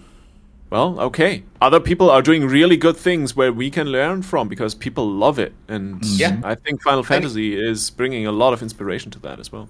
Yeah, even just in the core base gameplay of how Dragonflight is now, it, you can tell Final Fantasy XIV has been influencing it so so so mm-hmm. so much. I mean, the removal of yeah, like the removal of borrowed power is one of the biggest things. I think maybe took some influence from Final Fantasy XIV. Is just being mm-hmm. able to, uh, obviously, massive borrowed power outside of tier sets and things like that, which it really kind of is borrowed power. Let's be real here, but um. It, it, it and now we're seeing things going more on the let's just have fun with the game kind of things with the release of the trading post right we're seeing a much big for people who don't know what the trading post is it's kind of like this new thing that blizzard just added very recently like this past week where you can go do little challenges you get currency and then you can buy uh, transmogable items. You can buy pets you can do all sorts of really cool things just by playing the game in different ways than you usually normally do. And that is such a fantastic idea. And you can also see the content cadence has been increasing so massively this time for dragonflight. We just had 10.0.5 come out. Now we're looking towards the barrel of the next content patch in the next few months. And then obviously the next raid tier we're seeing summer like early summer is what we're expecting Yeah, it's f- phenomenal. And I think uh, I'm glad to get to talk about this with both of you because, I mean, even during the race, we had a segment. So Frosty scheduled a segment where myself and actually Jeeth got to talk about WoW versus Final Fantasy 14. And a lot of times, you know, players might go, again, I mean, even here on our podcast, right? Why are we talking about WoW on a 14 podcast? Why are we talking about But really, truly, I mean, Sam, like, I think you and Lithy just hit the nail on the head. MMOs as a genre, as we've talked about, influence one another. uh, One another. Yeah. They're competing for a similar shared subscription base. Um, the visibility of the games and the communities around them, uh, all of that. I mean, it, it has this back and forth, and because these games run for a long time, and like we're saying, because you start to see now, I think we're entering this kind of new golden frontier for MMOs. Whereas for a long time, people were going, "Oh, this is totally a dead genre. Nobody's going to want to play MMOs. WoW's the only one." So on and so forth, right? But of course, that's never been true, and we all know that. There's always been other MMOs, but we are actually starting to see now that the innovation in games like 14, that um, all of these other traits. I mean, I know Guild Wars 2 was also something that really influenced a lot of Dragonflight and a lot of other things, and vice versa, right? Yoshi P has not been coy about the fact Exactly. that 14 has a strong WoW influence, and that a lot of what they wanted to do in an MMORPG for Final Fantasy was based on what they had seen done as a precedent in World of Warcraft. So when we talk about these things, it's honestly not because we don't love one game or we love one game more than the other game. It's because, especially with something like this race, 14 is the only MMO right now that is even trying to step up through this mm-hmm. community coordinated event to host something that comes anywhere near to what WoW has done for years with this kind of broadcast hype event around endgame PvE content. So the discussions are just by nature going to compare the two because WoW's been doing it for a while. 14 is now defining itself and trying to get into this space so that we have additional community events, spectacle, and attention brought to the game, right? What were you gonna say? Aldia new? No, I was just gonna say, yeah. I mean, Yoshi P has has, like you said, not been shy about talking about uh, playing other MMOs. I mean, he's been playing since Ultima. Uh, you know, all of we're in the same genre, and the genre has been a little lacking lately. Other than the big four or so, maybe five. You know, I'm going to throw Guild Wars and some other things in there, but that that represents the end of a huge halt in MMO progress for years. Like I can uh, the last huge one before Guild Wars that I can remember, which died immediately, was WildStar, and it was trying a lot of new things, and I loved it, and that's where I raced, and that was a dumb idea because it was so broken. Oh my goodness, it was so broken that gear wouldn't even work. So that was that was a fun few months, but like you have to kind of pass these ideas back through these filters of these games to bring them into the future, right? And you know, Riot, they're thinking about doing an MMO. It's you know happening at some point that they have I'm a said. fee So person of that. mhm. who, who knows? they got right? me. They got me with Dangerous. Arcane. I would have they did. never joined that MMO before Arcane, but then Arcane came along, and now I'm like, when's that MMO and if you out? think that their planners their producers their their their designers are not watching these events right now to try and help formalize what they're going to do because they've already have it with with with uh you know their game right like of course they're they're humongous in esports but there's a different way of doing it for MMOs, and I think that you know all of this discussion, this crosstalk about MMOs, is just going to help us all, really. And, and and that's also the interesting thing too about both of these world races or race Mhm. world first. It's a community driven thing. Yeah. Neither of the big publishers yet have Yeah. gotten into it. They Uh, never they, will. They Yeah. they they they and at this point, yeah, there's really no I like especially for Blizzard, there's really no reason to. They don't have to do anything and they get free advertisement for the game. Mhm. Right. Maybe they say congratulations to whatever team wins, or Yoshi P formerly used to say congratulations to whatever team won. And then that's it. That's the involvement. That's where it goes. And so this is a big community driven thing. And I think even more so for Final Fantasy 14, where in World of Warcraft, it's the guilds who put on the production. Here in 14, it's the community that puts on the production. It's Frosty uh, making everything happen. It's Lithy in the background doing all of this work, or Jess making all of this happen, coordinating with all of these different things to make sure that this is a production that's possible. And we've seen it since even just last year, right? It, it this is this production has gotten insanely awesome. Yeah, for sure. And I mean, we're going to circle back to we're going to circle back to that idea of companies have not gotten formally involved in Sure. race to world first yet. Yeah. Towards the end, as we discuss some more stuff with Yoshi P's statements. But before we talk about anything else, I have to just put this one out there, Sam. We got to talk about the pilk. So, No, we don't. Sam, we really don't. what is The pilk? people want to know. The people want to know. How and why did this start happening? This race? Did you expect this to become a huge meme? I was literally just saying before the cast that I had somebody in an RP event in 14 last night make a pilk reference. And then when everybody started laughing, they were like, why? What? And they went, Did you not watch the race? And they went, No, everybody's just talking about pilk recently. And I thought it was funny. And I went, Oh no, the ripples we've had. The Pain we're we've had." bringing. So yeah, give us the lowdown. What and why Pilk, Sam? So Pilk was the thing that I saw. I think they did something with it in Sepulcher that for one of the incentive, one of the guilds did it. I can't remember who. I think it may have been Liquid. I think it was Liquid who did it. Um, and so I was like, oh, that's funny. Ha ha ha. And so a couple months later, I was doing a production in World of Warcraft where I was like, we were doing another charity thing, and I was like, uh, I'll drink Pilk because I think that's funny, and why not? I haven't tried it yet. I've heard it's a horrible, gross, disgusting beverage. Let me do it. And so then I drank it, and I was like, this is d- delicious. Excuse me. And so we go from there. And uh, when it comes to any charity stream that I ever do, I, I at least always want to try to do something that involves pain uh, or me suffering because that really, for some reason, people like that and they want to donate towards that. I don't get it. Some sort of. I. It's very weird. They love it. They love it. I yeah. very- yeah. I, I don't not- get it. Something. It's not real pain, right? It's just pretend, very, very brief pain, right? Yeah, well, when you're like taking a sip of this right here, that's when the real pain starts. I'll tell you Oh, that no. much. Um, but Less, less brief pain. Ooh. yeah, that's a, this is a pain that goes on for days, and like, uh, yeah. Um, buddy. but the pilk. So I've done like pilk or some variation of me drinking disgusting stuff on broadcasts because I'm just like, this is funny. It really does get people excited about what they what's going on here. And so I was like, when we came into this one, the Final Fantasy 14 community, I thought to myself, okay, I haven't done pilk here yet, so why not? Let's let's. I've this is something I've done before. Let me let me pilk it up. And so that's where I was like, all right, I'll drink pilk if we get blah blah blah. And so I didn't. I was just expecting it really to be a one day like ha ha funny joke or you know funny shift thing, and then Rook comes in and is like, okay, I'll drink pilk as well.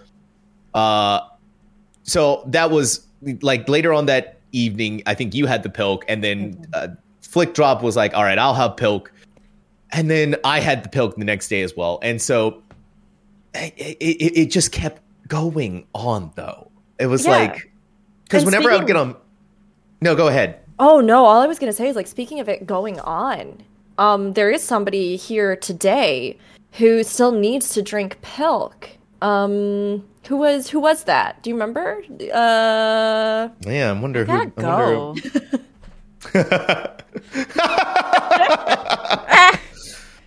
I need to. I need to make me a disappear button. Also, It's one of the best things. One of the greatest I'm- things you can do. I probably shouldn't out myself like this, but I do not like milk, and I do not like cola.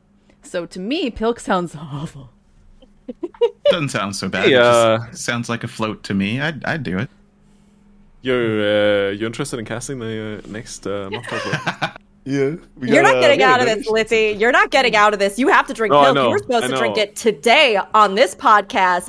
and Yeah, I oh, was- just forgot to get. I was honestly planning on it, and then I slept the whole day against my plans, and I did not get around to running to the store. So We- I still have that open. We adding legitimately it talked to my about tab. it. Yeah, early on, they were like, "Oh no, I forgot," and I was like, "Well, what? Could you go here? Could you go here?" And there was just no way that we could get any Pepsi. Oh yeah, it's so weird because the exact same thing happened during the actual race. Lithy also just there was no way that they could get Pepsi. So Somehow. you know, you know, just keep a tab, keep a little pin in that because uh, Yeah, for I mean- yeah. I, I owe a Y'shtola cosplay from the last Ultimate race. I owe a Pilk. Um, at least I resubbed to Final Fantasy 14, so the list of Yep. my Final Fantasy World Race charity promises is uh, growing.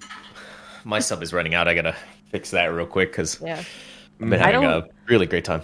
I don't actually know how to turn my sub off. Just putting that out there. Me neither. Mine just No. goes. I mean, the, goes. the UI on the website is a mess. Correct. Okay, yeah. but not for that reason. Yeah, let alone if you try to subscribe to Final Fantasy XI. Best of Yeah, good. luck, my friends. There's Yeah. no way It's a bad. human being can figure that out. I had to literally have somebody walk me through it and then call Infusion for support.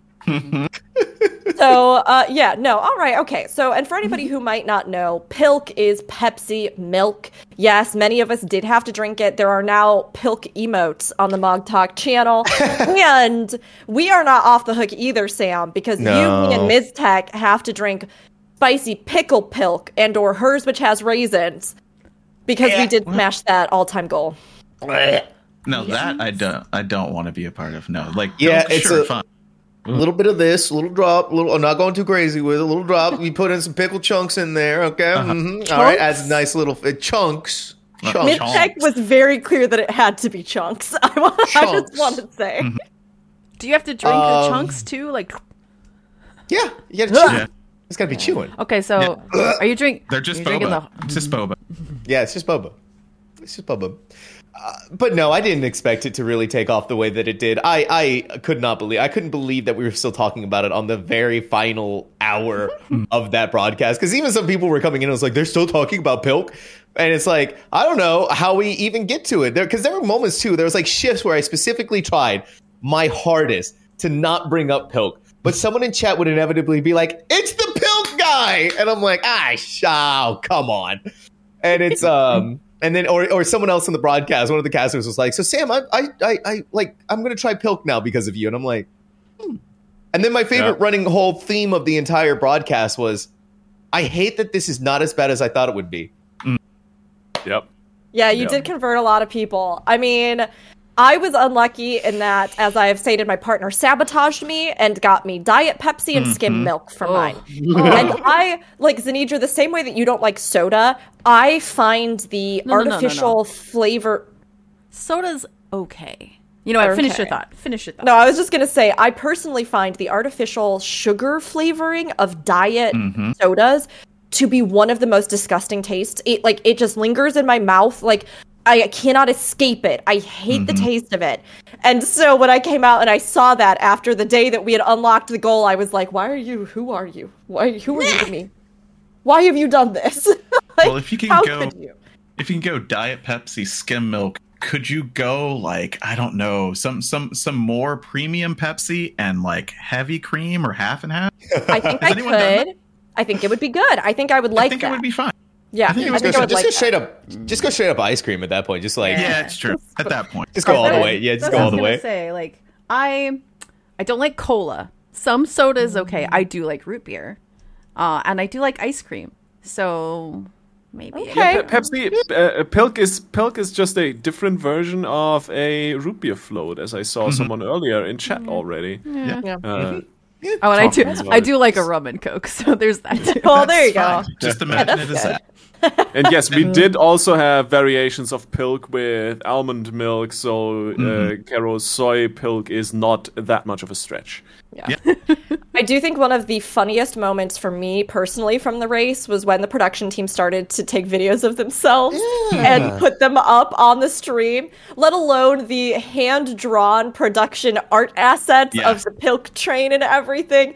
But Yeah. that one edit where he was putting the Pepsi in and then it overflowed and the screen had the like um the like we've interrupted your broadcasting and it was like "Eh," and then it came back and he was like now I'm here with the milk. I actually I was cackling in front of my mm-hmm. desk it was one of my favorite moments from the race I thought it was so ah. funny I love Yeah. I love how much you guys get into this, and that kind of that kind of brings us to our, our next question, which I feel like we've answered five times over, but I'm still going to Yeah. ask it.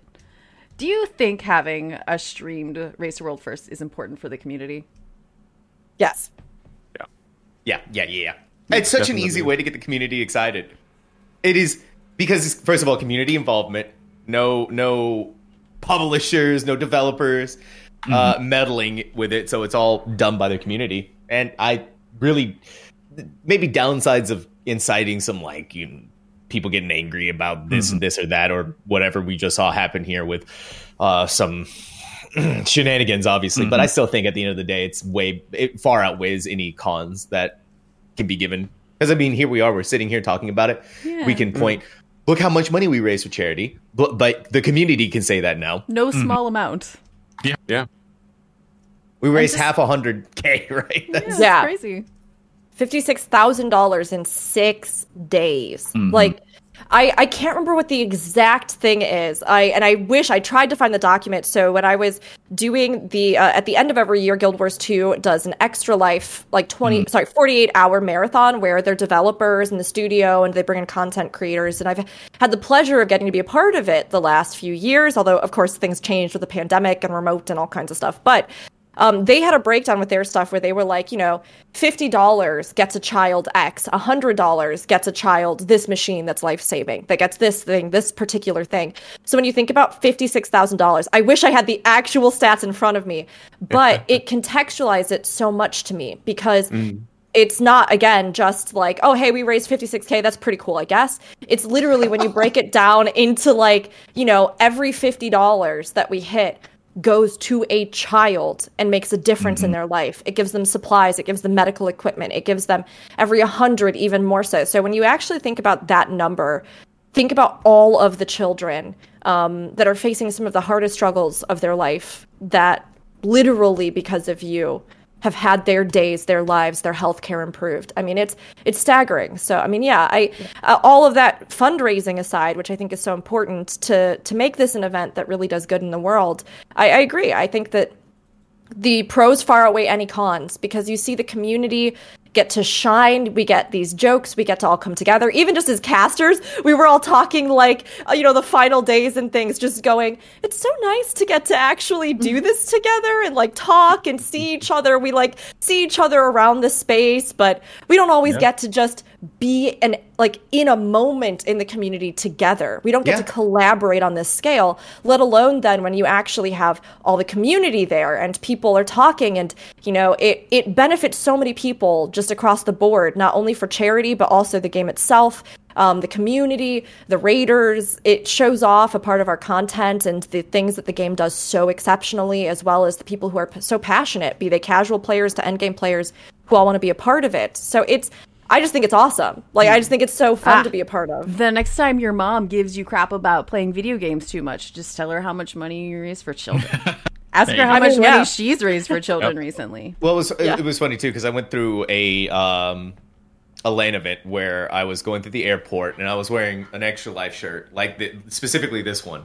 And the TSA agent asked, "What is that?" And I was like, "Oh, this is something I got because I raised money for uh kids in children's hospitals." And she was like, "Oh my gosh, that's so great!" And then she was really nice to me, which you know, going through airport security is always the most Yeah. stressful thing in the entire world. So any goodwill points you can get with TSA is the you got to go with it. You really Yeah. do. Strategy, strategy from now Yeah. on. I still cannot believe that day that Squape Squad had our reunion.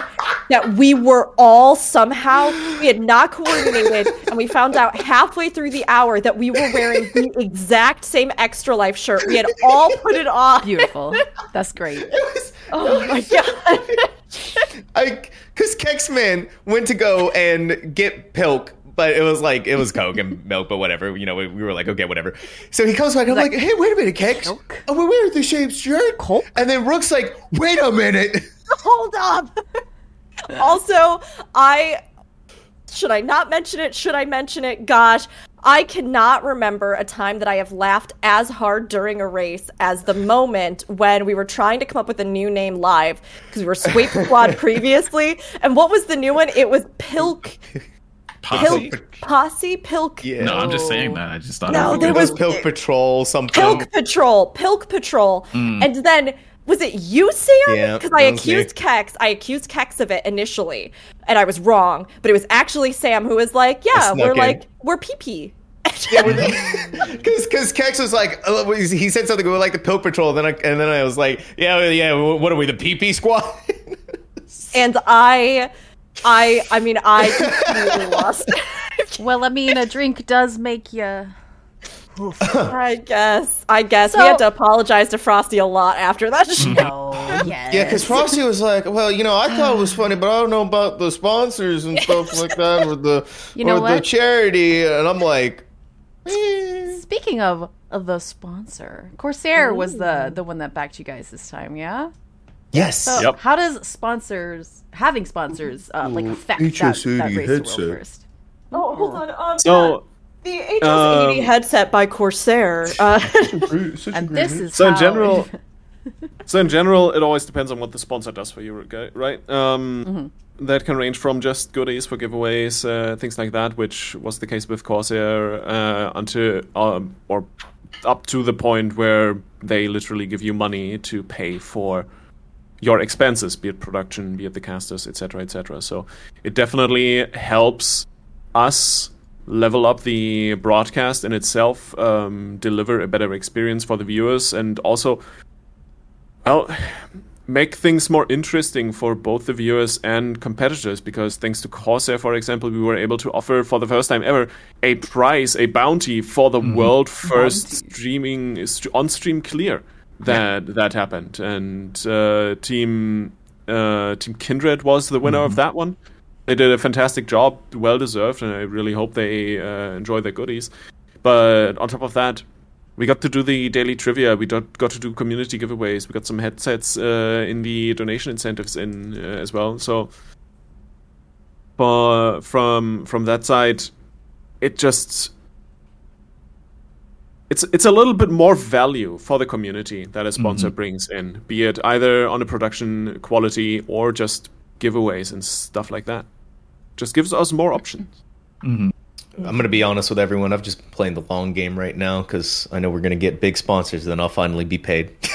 Sam, you just said Just you kidding. just said it. You said it just right out loud. You said it out Yeah. loud, Sam. No, I'm But kidding. that's, I, like, that's that's the big dream, right? Yeah. Yeah. That's the big dream. Like being able to not just bring in whoever we want for these community productions, put on an event for charity, but also pay people for their time. Mm-hmm. That would be the big dream. And It's a lot of time that you guys give for this. Yeah. yeah, it is. It is. Like It Lily was saying, not just the casting hours, You right? lose Of course- sleep. Your sleep schedule's Yeah. screwed for who knows how long. Yes. yeah, Yeah. Yeah, I mean, it Yeah. is it is so much more. I mean, like we already we talked about a bit, right? But it's so much more than anybody thinks. I mean, imagine how hard it is to get eight people together to do a raid. Just to schedule them. Just to be like, hey, please everybody show up on Thursdays and be here and do your thing that you need to do and just be here for it. Please, thank you. Eight people. Think about if any of you have had that experience, how difficult that can be. Then think about if you're trying to coordinate long distance technological screens, multiple stream point of views, uh, casting and host schedules, uh, rotation of content, uh, all the behind the scenes planning, programming, execution, in the moment stuff, managing and moderating the chat. All, I mean, there's so much, right? Let alone when we even have uh, additional stuff like this, where again, you're trying to keep things interesting, you're trying to keep things lively. And I know for me, like last week I had the intentions of it's like maybe I'll stream a little bit Mm. and then I went no, I don't think I will. And I don't know I don't know how Sam you do it because for me I just get I think it's just me maybe as well. I get so absorbed by like if I am doing this I am doing this. So like anything that I could, I was like, you know, I'm doing double shift most days, bare minimum. So if I can be here and I can keep an eye on chat, I'm going to be watching the stream anyway because I'm going to be trying to get all the information so that when I have my shifts, I can be the most current, I can be the most up to date, I can make sure I'm speaking on, you know, I'm on top of it. And you know, I, I like I said, you do research, uh, especially if it's for a game you don't know as well. But of course, I mean, I, I know 14, That's- so. But yeah, That's by the way, guys, how you can tell Rook is very new to casting. Because I still do research. No, because you are still this heavily invested hmm. outside of your shifts. No, no, no, no, no. Look, here's the thing. I think that's just the kind of person I am. Like, mm-hmm. I think I think even so, in yeah. two years, I'm going to be doing the same because mm-hmm. I, I mean, I have a theater background and stuff, right? So I like, for me, I mean, of course, if there are events where you're just like, YOLO, get in there, and you're just like, mm-hmm. oh, okay, great. Well, what's who's the sponsor? Cool. Today's brought to you by Corsair. Cool people doing stuff. That's awesome. Mm-hmm. Like, you know, I mean, you have those moments where you have to do that, but I tend to be the kind of person that, like, for me, I, I go whole hog. You know, I have all my research, and I've been this way in any production, any theater, anything, because I think for me early on, you learn really quick that especially with community theater right? It's like it takes a village. You Yeah. you're like a week out and the person that was supposed to do the posters doesn't do the posters. So you're like well guess i'm a graphic designer. And you just start like doing whatever you can. So um to get paid for something like this like sam was saying i mean Yeah, so chef kiss would be great. I, I agree. It would be great. Uh, but here's the thing, too, though, because I, I was joking about that mostly. But um, It's okay to want to be Sure, paid for Sam. your no, time. it's fine. yes yes this is going to sound cliche, but I am actually getting paid in exposure. That's one of the biggest things. Don't say that sam Shut you up. can't Get say out. it because then Get they'll out. use it Get out. against you well, Lithy already uses it against me all the time. He's like, "Hey, you want to come do this?" And I'm like, "Sure, why not?" Because at the end of the day, it's also resume building, right? Now, Sure. During in some of my other productions, like like um one of the shifts I did Final Fantasy 14, then I had to go and do Overwatch casting, and my producer was like, "So I see you're doing this like." thing and it's it, it seems like it's going really well i'm like yeah it's going awesome and then yesterday uh, another producer was like so what was that thing you were doing and i'm like uh and now i can also go because i sent out some uh, you know i'm sending out emails talking about some different things and now i can be like so i was part of this thing where i was like you know raised kind of a lot of money uh, and then i was like and then i'd and then i'd also you know toot my own horn i'd specifically highlight my shifts now where i was like all right here's how much money i was able to do um and and here's what I was able to accomplish just based off of what I can alone. Uh, obviously, not alone with with a, a, a amazing casters supporting me because I couldn't do it without them at all. But I can still say I can still point to this and I could be like, hey, here's what I was able to do. Here's what I here's here's why I think I'll be an asset to your broadcast. Here's why I think I'll be an asset to your production. This was a this was a high viewer. You know, there's a lot that you have to juggle. There's a lot that you had to make sure that you're understanding. And so that's just another thing that you can add to the um to the broadcast. And this time around, we got a free headset, so it's not the worst thing. Yeah, And, it's, and I don't. let's- go- go ahead. Jinx, you first. I was just gonna say it's it's not. You you you talk about being paid in exposure and things like that. Like that's one of the things about racing in general that a lot of people are like, oh yeah, they're just gonna do it for this whole week. Do you know how much you have to sacrifice to do the whole week? I mean, so many groups just the beginning of this week were hitting, as they called it, the PTO in rage, Right? I don't have any more paid time off. I'm not getting paid for this. I can't keep going. Right? It's the same for Yep. the production crew, the people behind the camera, right? Like it's just it's very important and with more and more sponsors, with more and more people engaging, more and more entertainment, we're going to get there, but in it's it's hard to get there. yeah And and, you that's i mean it's a big thing You shouldn't Oh, feel no, bad then. about about wanting to be paid for your time and building up your resume because it's nice when somebody else like speaks forward for you, but no one's gonna toot your horn but you. You gotta Yeah. you gotta be out there for yourself. Yeah, because Yeah. I, I was having a discussion too with my friends. Like, is this is this like I'm, I'm I'm emailing this person for a really important event? Is this like Austin Tate? Am I coming off like a jackass right now talking about this? And they're like, No, you got to do. You know, Yeah. I was like, Okay, yeah, yeah I got to do everything I can uh, to mean- make myself sound good. Uh, and, and in this industry, especially, it, it really is all about the people that you know and how they know you. So if they don't, you really got to bring out every single available stop that you can. You get you got to bring you got to bring every single weapon in your arsenal. Yeah, it, and it's it's one of the few things we can do for people, right? Uh, from the from the world race side of things, because we sadly don't are not at the level where we can actually pay people for the time that they're investing. Which, well, hey, if everyone is on board anyway, then that's okay for us. But we prefer to be able to. If we can get there, we'll get there hopefully at some point. But other, uh, outside of that, just the opportunity for people to build their resume, get the experience first and foremost as well, have some clips for their highlight reel because that is still something. For some reason, a lot of casters seem to just neglect and not do at all. Do your highlight reels, guys. Do Oh, your highlight reels. No, I really Um, want to, but I'm so bad at staying on top of it. But I mean, it is, it is, it's Oh, something. is hard. It is So hard, but it's so important. Speaking of highlights, what were you guys' highlights from this particular race? Nice segue. Nailing it with the I second. know, that that was- me. You that was softball clean. that right into- Nailing It's it. clean. uh, hype train. That that's Yeah.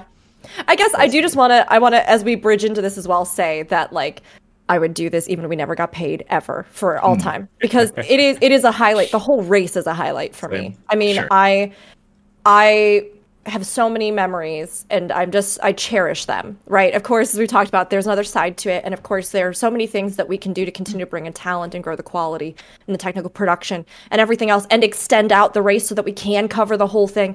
And all those things come with sponsors. But all of that aside, and all of our discussion and jokes and not jokes aside. I mean, honestly, the whole race is a highlight, so it's it's a joy to be a part of it. Um, the hype trains, yeah, for sure, the for sure.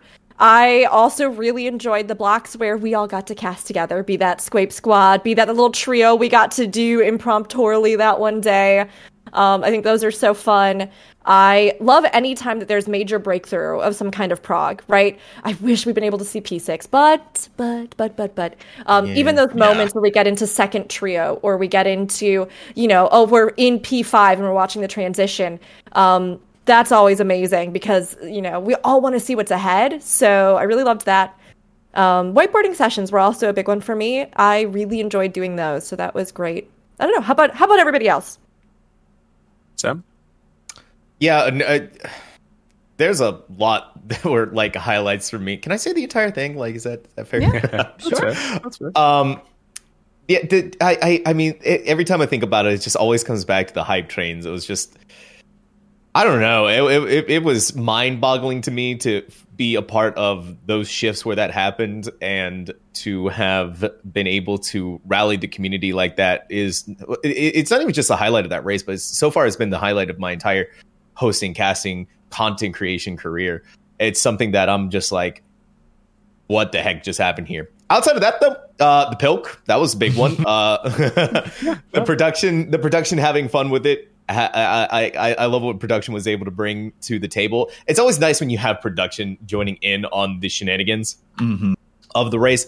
Um, you could tell, like the first couple of days, you know, we're still getting used to each other. But once we got to that point, once once we once we managed to once we managed to break through that, it was so much fun. And I think that was just a highlight of this race. It was a fun race. It was everyone having a good time.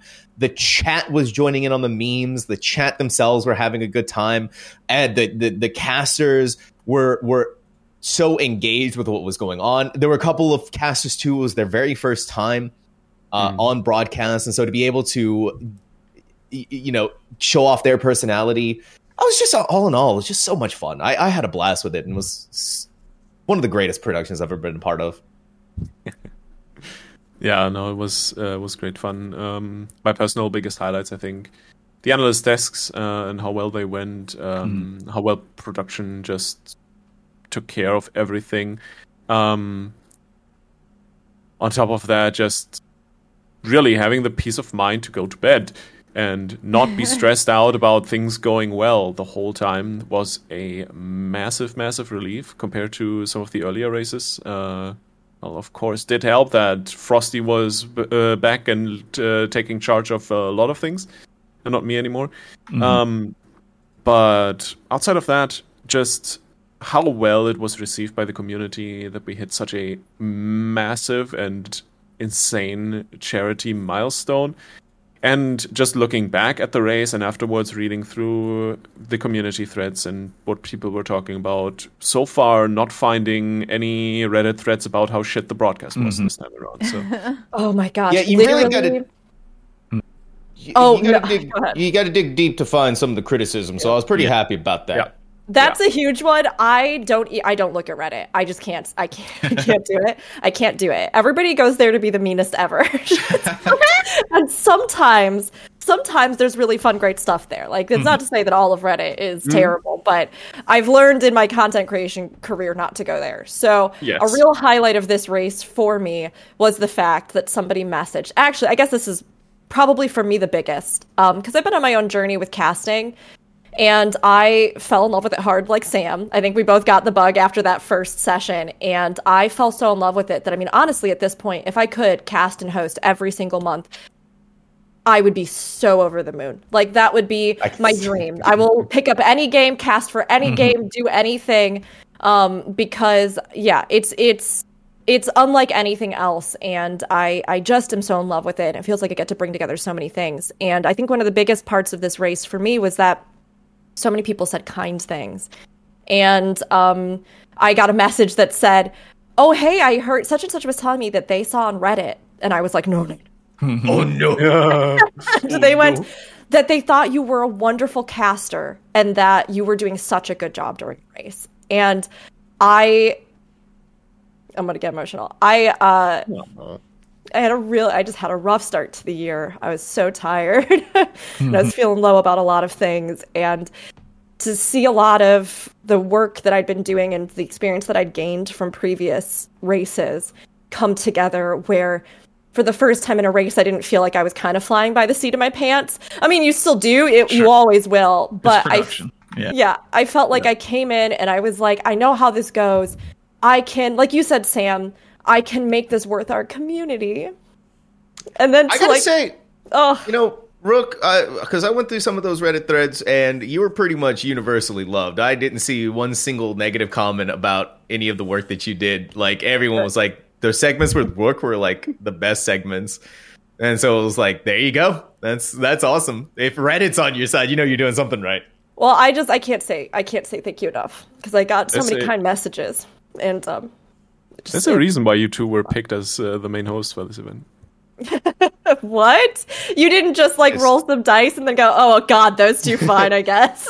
no, coincidentally, I did not. Yeah, Well, Lithy just needed someone to fill in the NA hours. yeah that, that's me. that's why you were on, Sam. Rook is just in general excellent.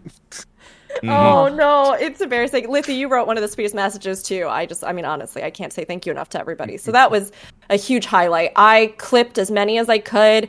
I screen capped the chat, or people were sending me screen caps, or I tried to screen cap moments as well for other people to put in the Discord behind the scenes. Like, hey, people were saying they love your whiteboard session. Hey, people were mm. saying that they thought your puns were hilarious. People, because like in the moment i think sometimes people don't realize that like those even just if they fly by in chat those kind words when you hear so many words on the internet sometimes that aren't kind or that don't mm-hmm. even acknowledge that you exist because i mean hey we're all Yeah. here on this huge internet Yeah. together Wait, yeah You talk about, you know, at the end of a shift, how it, because like at the end of a shift, I'm exhausted. I, I don't know. I go and lay down for like two hours and then I'm, I'm, I'm somewhat of a human being again. But there, there's, it's understated how much stress you're under during the production as well. Because mm-hmm. you have to make sure that you're you're you're you're writing a fine balance between what you want to do on that broadcast, between making sure that the gameplay is being done, between making sure that you're reading out sponsor blurbs correctly, between making sure that you're highlighting the charity, between making sure that you're asking, you know, getting the casters engaged. There's so much going on in this point as a with the- the- like because you can look at a content creator, right? When we're streaming, it's we're we're having fun with our community, we're having a good time, you know, we do these things here and there. And then you go over into the hosting role or casting role where all of a sudden you're thrust into the limelight of ten thousand people watching you and judging you based on every single thing that is coming out of your mouth. That is a lot to deal with, and so um, whenever you whenever you get the kind messages uh, where where someone was like, "You did a really great job. I I just want you to know that you really made my week." Those are the messages that you know remind you, "Hell yeah, this is awesome." Mhm. Yeah, yeah. And that was that was amazing to see the love the community had for the event and for, you know, each individual time slot and for, you know, so many people. So again, your words mean the world and they were probably one of the big highlights for me too. Um I mean, if if there aren't are there uh, any other highlights anybody wanted to toss out there? Todd's cat. I'm not gonna say anything Yeah. else. I can't. I've never seen a cat like that before. It's the craziest thing in the world. Todd's cat was the cutest, just climbing up for anybody who who didn't see, climbing up on him while he was just like casting and talking and hugging him like a little baby, just like just Like, it'd be holding him. ra- just for the entire shift for like two hours. This cat would just be in his arms like hugging him. And at one point on a shift with sam and todd and i think it was was jess? I think it was jess too. We had the uh, cat asmr casting where you could hear the cat purring and everybody was just like and they're moving in for the mechanic again? And Oh yes. it was so good. and then I just loved that we got to have like a a, a spin-off of cat moments too because i got my old man cat george here when we smashed a goal and got to feed him cheese live. And let me tell you that that was george's highlight of the entire race to world first. And also he's so old. He's i was telling chat he's 20 years old. And in the chat everybody was just like i love george! Old george so cute! Old man! Old man george! Love george! And i was just like george buddy in my head right? I'm like you're about to die soon just if this is really the most love you've ever gotten in your hmm. whole life. And it was so sweet to see everybody just love watching this old cat eat cheese. And then we also had i mean we had other cats come on too. We had our bird co-star our, our bird guest. It was so mm-hmm. fun. I loved everybody's pets making appearances. Yeah. That's the kind of things great. that's yeah, it's the kind of things mm-hmm. that you're not going to get out of any other esports broadcast. Is the uh, personal personality, the, the the yeah, the personal segments, the the fun Some stuff. feathered and furred cuties. Yes. It was very good. Um, well, if we those highlights aside, I mean, obviously, when you're watching a race to world first, or a uh, world first race, or a world race, because again, there we use a lot of different terminology, and I believe it's world race for 14 specifically, but I will continue to call it the race to Oh, world first. That's just me. Sorry, Frosty. It's like My band aids, you know. I know. um, but the big thing that we all gather to see is the progress through the fight, right? And of course, the Omega Protocol is an incredibly difficult fight. We weren't sure initially if it was going to be. We thought, okay, well, Yoshi Pia said it won't be more difficult than DSR. Lied. Yes, right? And everybody's going, well, I think it, you know, how could they live up to the other stuff that they've done? So I think this will be fine and we'll get through it and teams will make good progress. And of course, it ended up being incredibly hard and a phenomenal test of player coordination, skill, and communication in split second moments, right? For a no break, no holds barred, like, I don't even know what the final clock in came. Was it 20 minutes? Do we know how much it was? Oh, No yeah, idea. I think it was. I don't know. I mean, I would want to say like 18, maybe. No, well, like 16 to 18 is usually what we hit. But either way, um, phenomenal fight. Of course, that did unfortunately mean that we didn't get to see the clear on stream because we had budgeted around that same DSR time. So off stream, we saw our winners, Neverland, uh, being the MogTalk winner, technically as of February 1st, and huge, huge, huge congratulations to them. It was great to watch their progress. Um, but we got to see with some of the other stuff that came out and then some of the controversy, the P6 transition here. Chat says 1901 for the kill time. Yeah. 1901. So it was about 20 minutes. Holy Yeah, just butts. Yeah. Holy cow. Um, so P6 transition. Has everybody seen it? Yes. yes. Yes. Yeah? Yeah? Zen? No, Oh, Zen, do you care if we spoil? no, it's fine. What did you think about P6 transition? Ah, was was okay. It was kind of cute, but Yeah. It didn't Uh, to me. Go ahead. it felt out of place. It felt out of place. Like Yes, exactly. the whole fight we had this whole theme of Omega evolving and Omega pushing itself further, especially P5 with all the dynamis and everything. Um, the whole thing powering up further and further. And then suddenly in P6, out of nowhere, without any indication f- beforehand, whatever, Alpha just walks in. Like, I get that he's in there, but please Yeah. come, come on, at least bring me Alpha a phase earlier. At least sit him on the sideline of the arena or something. It was so that you're wondering, you know. Yeah. Yeah, Yeah. I don't know if it had the same impact as like the DSR narrative, Mm-hmm. right? The DSR fight, my gosh, I think is the best cinematic narrative ultimate that we've had. Mm-hmm. And those moments, I mean, I will never forget from that race when Zepp and I live, we were duo casting and we hit the first turn back time where the clock split and we were both just screaming like we were losing it because so many of us had like stayed spoiler free and of course we were theorizing that it would happen but we hadn't seen it live and that was a phenomenal moment so it's kind of a bummer we didn't get to experience that on stream and in that regard i agree with you Lithy that i think the transition feels like so much of the rest of the fight is technically just the bosses we've already seen, right? Mm-hmm. Even with yeah. the golden phase and everything else and the implementation of Dynamis, which I do love as something that they worked into this alternate telling. But does it really like have a huge narrative arc in that sense? Like you get the dialogue stuff, yeah, but like you said, you don't see alpha, you don't see that kind of build in it in that way. Um, but all of that aside, I actually think the final form is so cool. It It is is really dope, love yeah. Oh, Absolutely. It looks great, you know, uh, transition. Yeah, but that phase is so amazing. It, it's so cool. It's just everything we want to see from Dynamis everywhere else.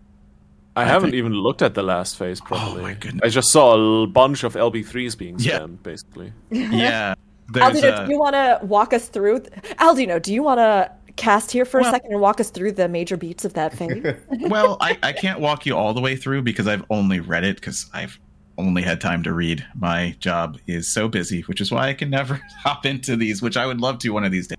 But the biggest part of it is the repeated limit breaks. Like everybody, just about everybody gets to do a limit break. It's amazing, it's fun, and you need them to survive and to kill it.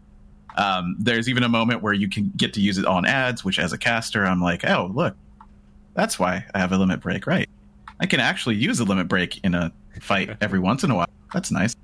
Um, but it's just that mechanic that I thought we would see in in, Endsinger. Now, I'm not going to spoil that too much because I know some people haven't seen the end of the MSQ. But when we're talking about Dynamis and you bring it into the fight, you want to get that payoff. Like uh, Warrior of Light, there's a payoff, even though we didn't know it was Dynamis, with the limit break mechanics that they have it's similar but reversed. It's you showing your mastery of Dynamis that you know how to use it, and it's great. And it's Omega, you know, Alpha Omega using it, and you showing, well, we have mastery of this as well. And it's you versus them to the last moment, and it's just such a cool narrative moment where the rest of the fight didn't have that many, it, it- like you guys are saying. So that's why I like. just triggered love- something weird in my brain, making me Uh-huh. realize that in that fight Warrior of Light, the boss is using Dynamis, and Oh, yeah. Using Dynamis. we learned from the MSQ that they weren't very good at that. Yeah, they weren't until they. Mm-hmm. Oh, let's not go into Big that. Tangent. like- Let's not talk about it. But I was going, wait a minute. I mean, look, there's a lot of ways that we could tie in that journey Yeah. or go into a whole lore and perspective Uh-huh. on that. But Oh. I mean, yes, I agree in that I am so sad that we didn't get more of that sooner in the fight so that we could Yes. actually have that in the casting because I think those are the big narrative moments. And I think, Yep. is, is it Enlightened Omega? That is that what it's called? uh, Alpha wanna Omega, s- I believe. Alpha. It's just oh, it's just Alpha Omega. I thought Yeah, somebody. I Alpha thought I saw a reference to first and the enlightenment with it, which is cool. Still, One of the debuffs or buffs might be. I just know that the the mob itself is Alpha Omega. Alpha Omega. Okay, um, and it's just so neat with these like the the multi hands and like the all the arms, and it's got this very humanoid form, but then its heart is Alpha, and Yeah. um, like you said, having these themes where everybody gets to use these big emotional moments. I too had really hoped that, especially in Endsinger Extreme, which might be my most disappointing fight in the whole Yes. game. I really hoped that for there would be like a bonus phase Yeah. or like a, a hidden At least a different piece of music. Yes, where you get Exactly. the theme from the story and stuff and that musical piece and you get to have this moment. Well, you know why they couldn't do that? Because we'd just be crying the whole time. It'd be really hard to fight. but It would actually I- make the fight hard. Come on, come on. Yeah. You you can't bring that argument in. They did Haurchefant. I know. I know. Can't I do it so- twice in a row, though, right? This.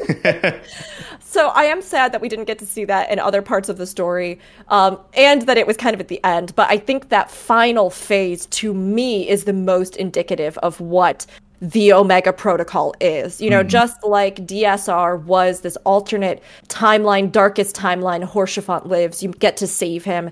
To me, that's the phase that defines the whole fight. And it's phenomenal that it's there that after you've made it through this incredibly brutal so hard multi-phase fight that so many of these teams i mean even the best players in the world as we say or at least those who are the most motivated to do something like this in this time frame um, all coming together and then being able to finally hit that final phase. It's incredible because i do think it's a testament in many ways to that spirit right? To that that payoff you know this is what builds our limit break bar in in an actual emotional journey of a fight. You get through these gruel- grueling things. You get through this as a team. You coordinate together. You work together. And that um indefinable human spirit right? That propensity towards learning from suffering and finding hope even in the darkest moments or um, you know facing impossible odds I- it's it's something that i love to see how they bring to life in the game and i think that final phase is a phenomenal payoff when you get there it just takes a while and Ah. uh, Uh, that's a question I had. Uh, actually, it was. Did you guys think it was going to take that long? Like going into it? for groups to clear you mean Yeah. in general Yeah, yeah. No, No, as it was, as a, you it watched, was a possibility. As, yeah, as you watched, did you sort of go, "Oh, this is going to take longer"? Yeah, so after the first two or three days, I was starting to think, yeah, this is definitely going to be a DSR case. Um, then, of course, there was some some drama with leaks and stuff, uh, where phases got leaked from internal stuff, apparently, Yeah. uh, that you all probably read about. Um, that made me think, okay, if someone basically leaked the whole of P5, this is not going to be too hard. Well, turns out teams either completely ignored it, which I respect immensely, or didn't help because all of the other stuff that was going on during that phase with the puzzle element, right? So when that leak came out, I thought, okay, this phase is going to be wrapped up in no time. This is going to be dead by Sunday. Turned out I was wrong, and it ended up being as hard as I initially expected after the first two or three days. When we went into planning this event, we were definitely not expecting it to be even remotely as hard as DSR. We were expecting five to six days maximum for World First, a six day, maybe even an on stream clear. So, yeah, big yikes. So, Sam, uh, if I could have you chime in here, what do you think made it so difficult specifically? Uh, I there were some really tight DPS checks. I, I think that was what a lot of people were talking about during the entire um, ultimate was just because when you think about it, for every single phase where you had to meet this DPS check, this really and and, and really it was just purely a DPS check. There was like no secrets to it. It was just you gotta hit this DPS check, and if you don't, there's no point. Like the we, we saw it happen in in phase two where it was like you have the enrage timer already popping off, and if you don't hit it, if anyone died during that phase, that's it. You're done. You got to mm-hmm. wipe. You got to start again.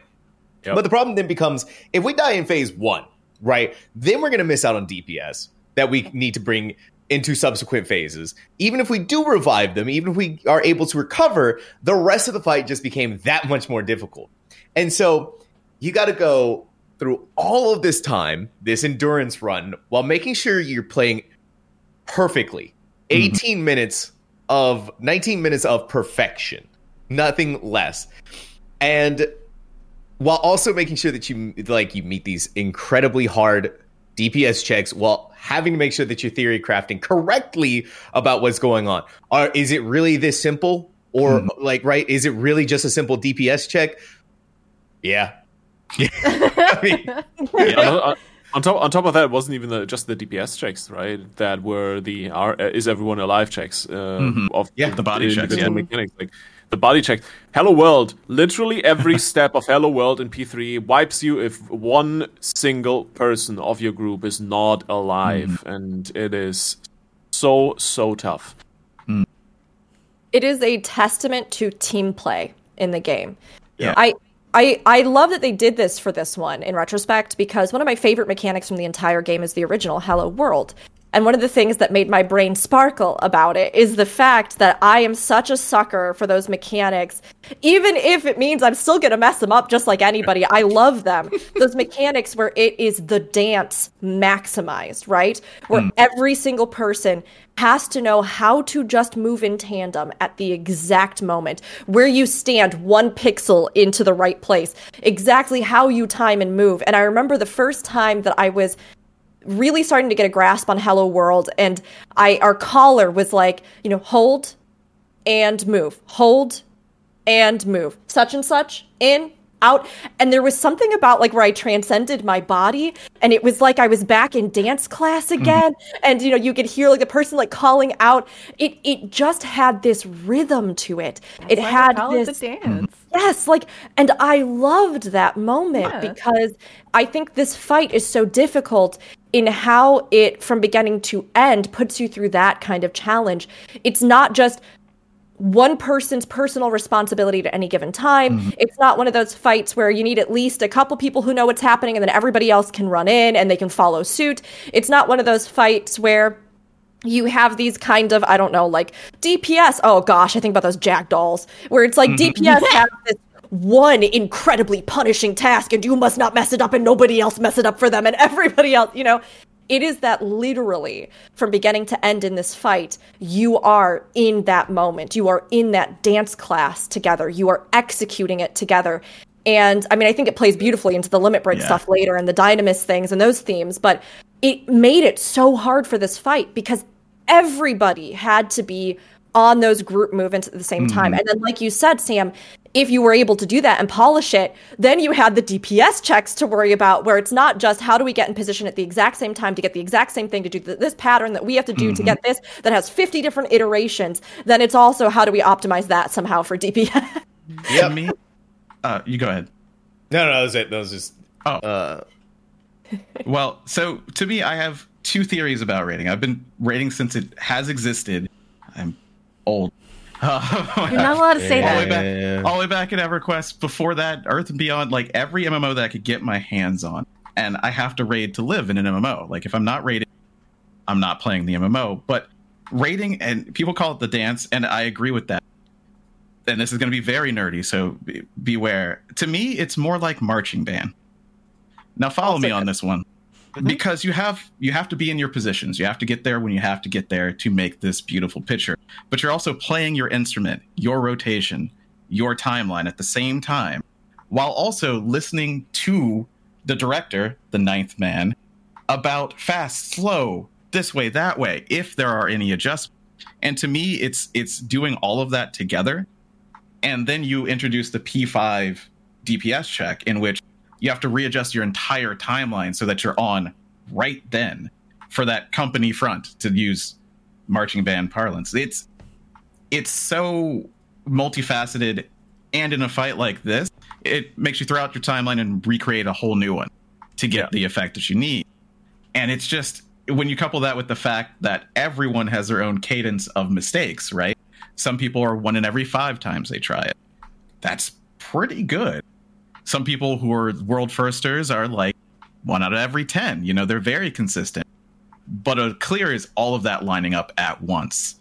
All of your individual chance of, of failure lining up so that you're at that one time that you all get it right. And it's just so amazing to see. And that's why it's so difficult. Um, but yeah, that, Yeah. that's my rant about it. It- And you see that in this fight so much.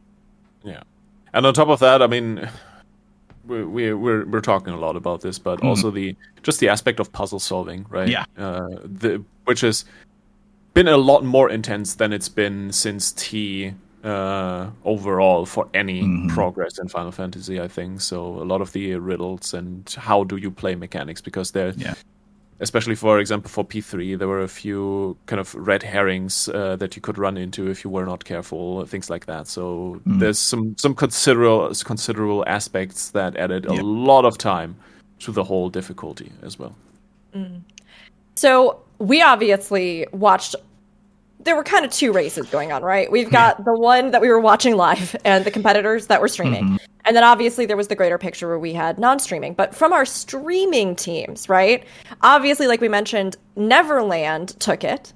Uh, and we weren't live at the time, but they did, and they did great, and we're so proud of them. And I wanted to ask Sam and Lithy, um, did we think, did you think that Neverland was going to be the one out of our stream teams that took it? Or did you have a moment where you were like, Kindred, oh, I mean? think- oh, I'm so sorry. I'm saying. Neverland. Yes, you're right. Kindred, Kindred, Kindred.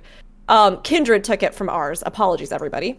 Um, I think it was incredibly close between Kindred and Otternuts because Yeah. most of the time Otternuts was leading. But when it came to the weekend and especially Saturday, Sunday, Kindred started to outperform Otternuts.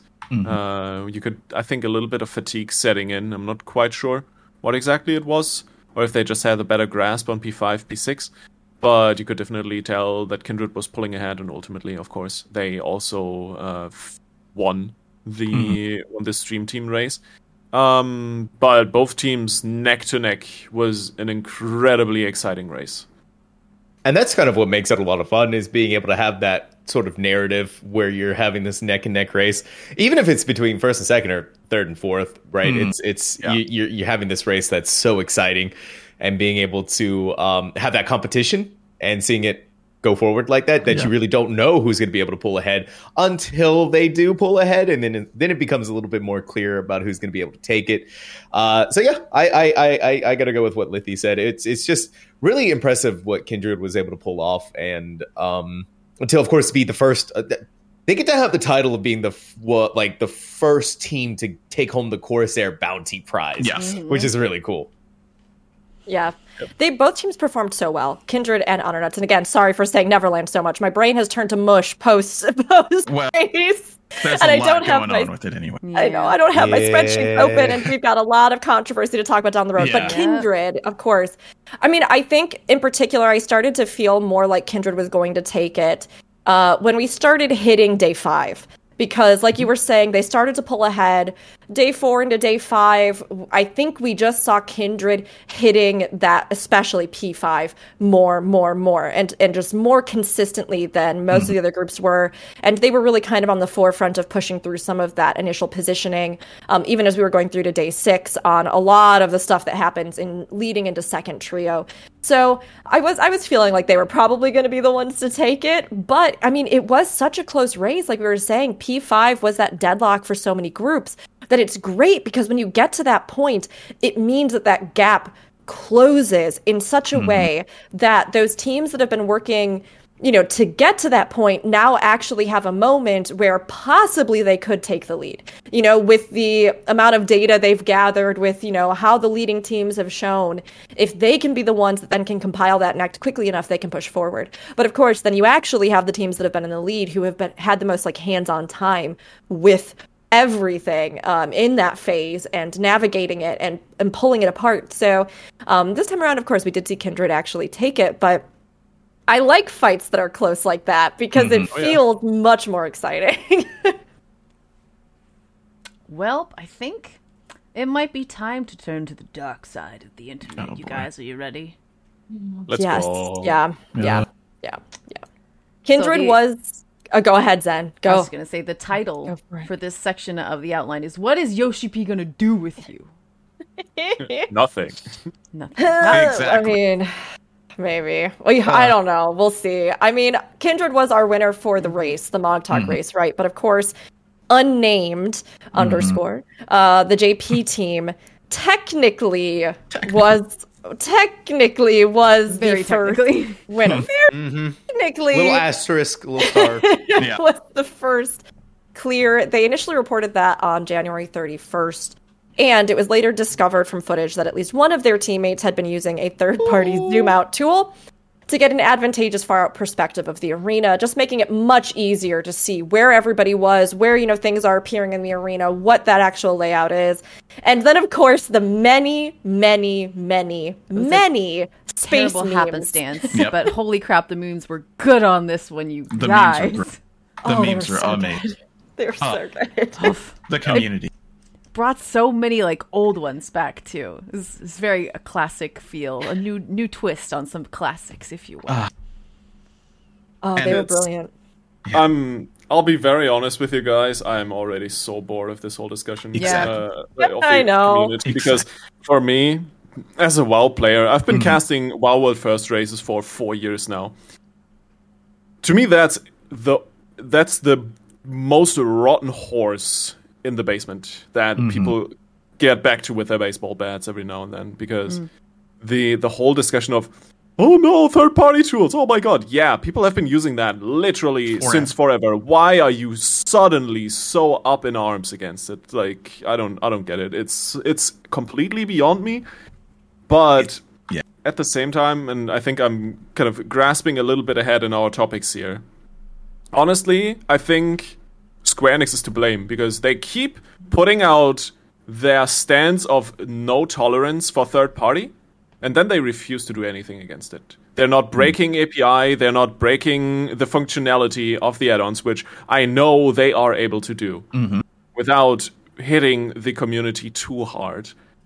And they don't do it because they don't want to, because they're lazy, because they don't have the dev time, whatever it is. I don't know what it is, but they refuse to do anything about it. So the fact that they are now coming out with a statement of okay we keep telling you guys don't do it. We might have to if you keep doing it we might have to stop developing ultimates. Like come on yoshi. No. I know it's it's posturing. If the people are not going to listen he might actually do it but mm-hmm. it, it is it's it's such a overblown reaction to a topic that has been around for years on end and they are to blame for it going this bad they could they could come out with a statement of quality of life, accessibility, third party tools are fine. You can use them. Things like ACT that do not influence the in-game gameplay are fine. You are allowed to do it. We'll build in a separate logging functionality mm-hmm. so you don't have to use ACT that grabs data in-game live basically to upload logs and go through fights to grab the data because that is such a modern thing and almost required by now with how difficult these fights are getting. As a software Um, engineer, I hate saying how easy it is for someone to do anything, but the simple Yes. solution is to make logging part of the game. This is why you can log in Warcraft. There's a log. There's actually a log to A actually log file, yeah. Yeah. If there was one, you wouldn't need a third party tool. You could, think- like the memes say, just do it in Excel. The You thing could. is, Final Fantasy already has a combat log chat. Mm-hmm. Like you literally have the events of the fight being drawn out for you, and a log site like FFlogs, for Yeah. example, does nothing else than read this text file and translate that into graphics. Yep. So the fact that Square Enix still is so hesitant and refusing to do anything about third-party tools in general because and they keep reiterating that we don't want to check people's PC. We don't want to do th- anti-cheat software and things like that. Like, okay, but then don't give us the zero zero tolerance stance on third-party tools. And of course, that doesn't include stuff like what we've seen now with this world race, which is a little bit of a st- uh, Oh, yeah. special case, like actual Zoom hacks. Like that's not third-party tools. That is Mm-hmm. Yeah. like just that's just straight up cheating. That's That is never straight up okay. cheating. Yeah. And Yeah. Splatoon and stuff like that. Yeah. Like you cannot do these things, right? Like it's and it you're you're completely correct. It's because of the 100% no. Well, but if it was 100% no, then how would we even be able to do anything because Yeah, why is this every allowed? Why is it person- technically possible? Yeah. Like every single group who was running and tracking World First have had to use one third party tool to get on FF log. Hmm. Every single one of them. Like that undermines the entire thing if you're saying that you can't use any, hmm. but everyone has used one. Bah, You know, and then you get into quality of life, like we can't get rid of those, and I agree, we cannot. But we have to be able to separate them. We have to be able to say that those are unacceptable, and everyone knows that. and that's what gets the ban hammer as it should, right? Because if you've seen some of these videos, it's it's even more than deadly boss mods, which is saying a lot. Yeah. That's a really big Like- thing to say, but it is in some cases. the video clip we saw f- for like that showed that this this team or at least this one person on the team cheated is Yeah. almost nothing compared to Compared some to- of yeah. the cheats that are Yeah, out you- there. True. If you look at stuff like Splatoon, that literally shows you Mm-hmm. the hitboxes of AoEs before the boss is even casting them, Yep. and stuff like that is It like overlays them Yep. for anybody who hasn't seen any of it. Like where you the literally can see the pattern in the world of what that AoE will be. and yeah. You you can immediately spot the issue with how things are going and how Square Enix has no experience with handling this. Yeah. Because you look over to World of Warcraft, where this topic has been around mm-hmm. for years on end, mm-hmm. and WeakAuras like this, and well, the the the most popular tool for World of Warcraft, or add-ons like that, and haven't mm-hmm. existed in World of Warcraft for years. One of the one of the heights of add-on assisted raiding where add-ons really almost played the fights for you was the end of Warlords of Draenor. If you mm-hmm. remember Hellfire Citadel and Archimonde, Yep. there was a WeakAura. One of the main mechanics of that boss fight that made the fight difficult was completely solved by a WeakAura that told you where to stand. Actively adapting to your movement in mm-hmm. the boss room and scanning the room for all your teammates, and basically, literally solving the mechanic life for you without while you could turn off your brain. What did Blizzard do? They saw, okay, yeah, this is possible. We don't like it. What are we going to do? Yeah, we're breaking the API for Yep. this. You can't do this anymore. And it is technically possible. Yes, you have to invest some dev time into it, but if you're if you're saying zero tolerance, we don't want you to use third party, then you need to invest the hours and make sure that from your end at least you at least fulfill the, the minimum amount of requi- amount required for to discourage people from using it, uh, Yes, using it and- because well, first race is always going to be this arms race, which the Yes, teams keep arms race. bringing up. Right? We need to do this to stay competitive. Otherwise, we have no chance to get world first. And it's, I mean, it is. It's this really awful situation. I mean, even in the post from Yoshi P, we saw that they take responsibility. I mean, I thought this was so interesting because, I mean, I know at least several of our members here have some programming background or work in conjunction with programmers for various things. And when I went out, uh, when we first were getting news about the uh, leaks that were coming out, right? Like the leak P5 and everything else, Yeah. I said to my partner, um, who is a software engineer and a programmer, I was like, well, uh, you know, there were leaks. I haven't looked at them. Of course, those of us on the race, I think, are trying really hard not to look at any of them because we just want to cast and just have that experience, and we're not Yeah. like acknowledging it.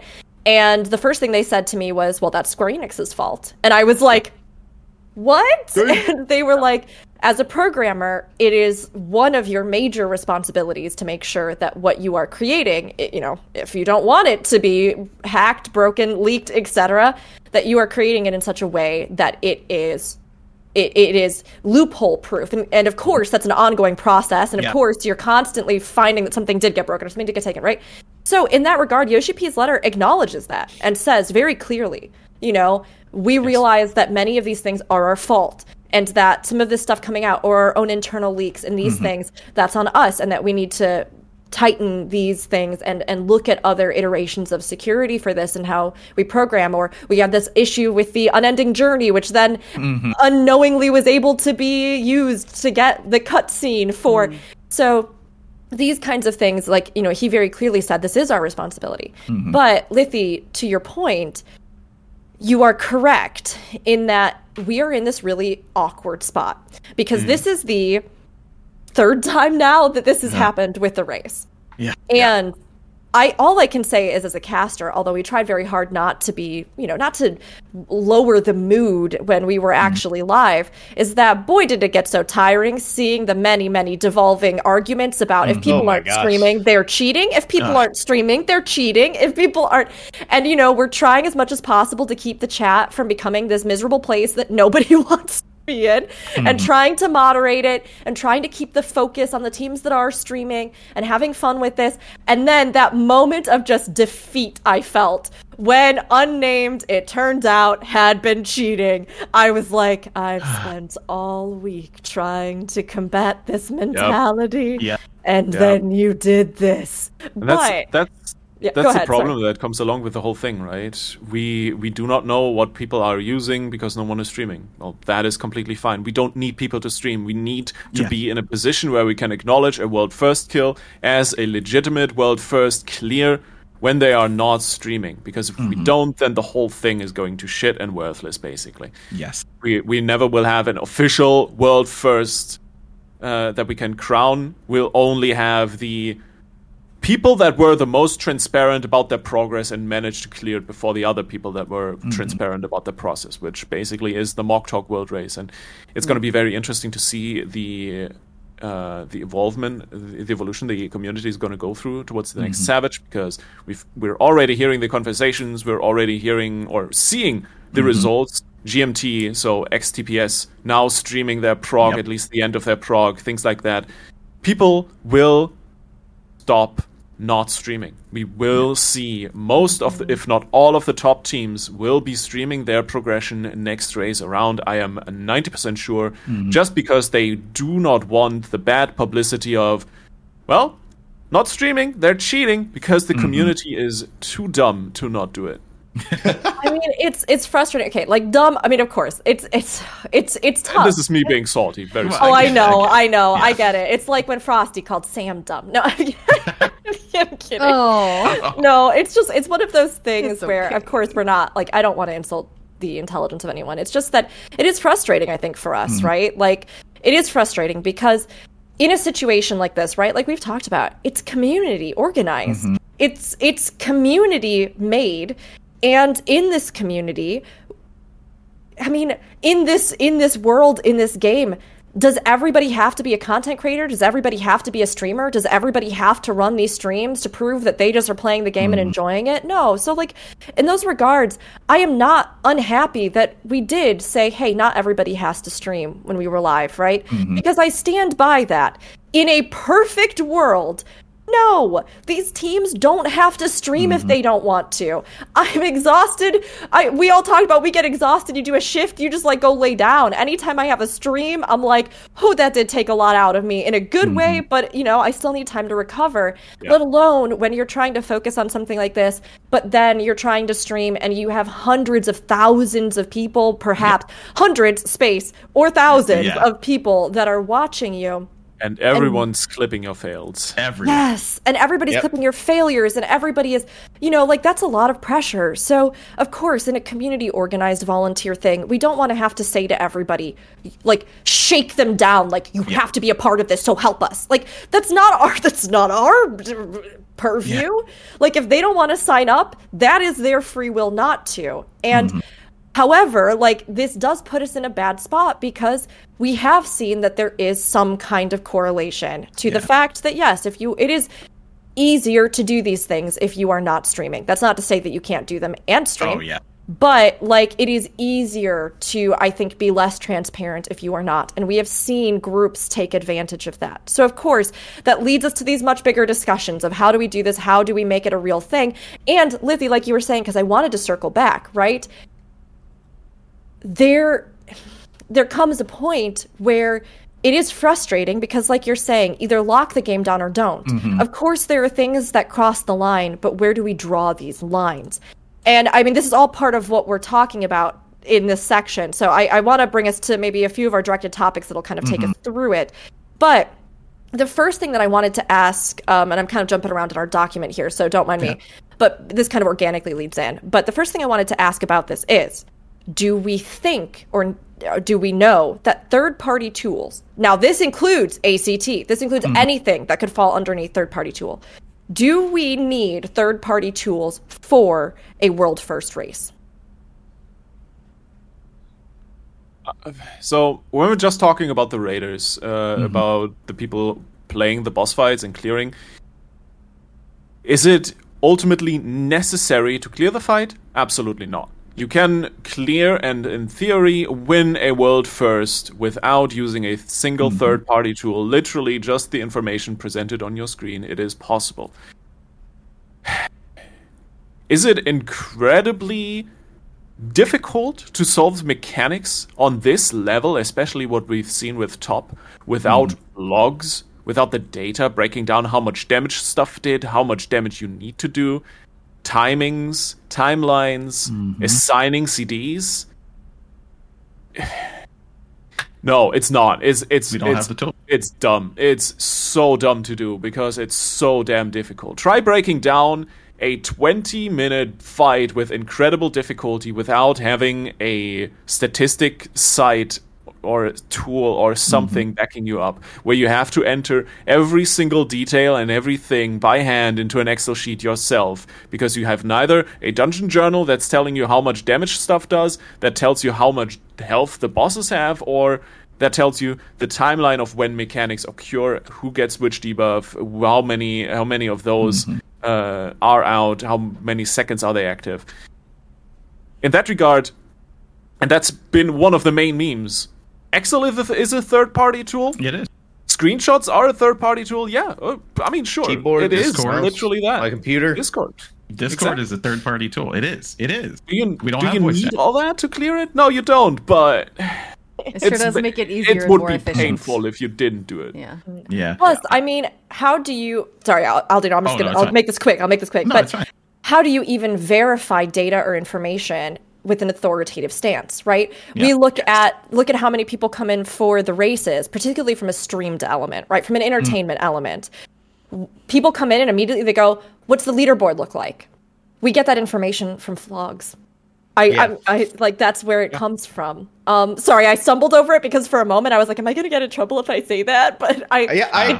it's obvious was- and it's apparent. Like mm-hmm. it's not something that we hide or or coy about. Like, mm-hmm. But that data comes directly from that, and to be able to verify. This is, I, I think, a, a- measure of the uh, do we have data logs like this in game or damage logs or things like that in game that maybe we don't always talk about, right? Because for the vast majority of players, there's a much greater debate as far as casual content and things go. But when it comes to something specifically in relation to the race to world first or the world first competition, how do you verify these things? How do you even dynamically keep track of things without these tools? You know? Mm-hmm. yeah. We put us all in one big plane during the next race war first, and we fly it all around the world, and and all of the raiders are on there, and we're all checking their PCs all the time. Oh my god. I mean, that would be fun. I mean, I would not be adverse to a an in person race. That would be amazing. Anyway, Aldino, I cut you off. What oh. were you going to say before I, I, jumped I was in? just going to say that eh, with the level of difficulty of these fights, right? As has been said, you need that those statistics. If you are going to give us a fight that is multi-phase, that you need DPS checks for certain ports of it, we need to be able to check our own DPS to figure out to Yep. to find and workshop what we're doing. Like they would have never gotten through P5 if they didn't have a way to go, oh, you know, I could get another couple of GCDs if I look at my spreadsheet. Yeah, I can move this around. Maybe I could try and get this here. If you don't have that, you are just trial and error a hundred percent. And that's not what raiding is. It's it's learning from each step. And when you can't learn, what are you gonna do? Like it, it just doesn't make any sense to me to have any DPS checks if you don't want us to know what the DPS is. And then on Yeah. top of that, it's like because you can also look over at World of Warcraft, right? Where Mhm. Lithy said we had the dungeon journal, we have all of these different tools, and yet these fights are still tough as nails. You still have Still a whole team of analysts pouring through the data, trying to understand. Even though we have all the information available to us, we still got to get down to that nitty gritty details of what can we do to optimize this better for us. Mhm. Let's go check the logs. This is why we have all the analysts. They s- even still have spreadsheets. What pieces of gear can They got potentially literal make this software engineers Yep. working out third party tools in a live environment during the race to make it easier. And I- Part and of I- that arms race. Yeah. Yeah, and I remember someone was like, because I was, uh, I wanted, I was like, I think an analyst desk would be really good for World of Warcraft, and they were like, but Ooh. someone No, in the I chat was like, yeah, yeah, it, someone in chat was like, but the, all the fights are, you know, they're in the dungeon journal, so they don't need it. I'm like, they have a team of analysts. They have so there's a reason why. Yeah. I was like, that's the uh, th- there's a reason why every single guild has an analyst.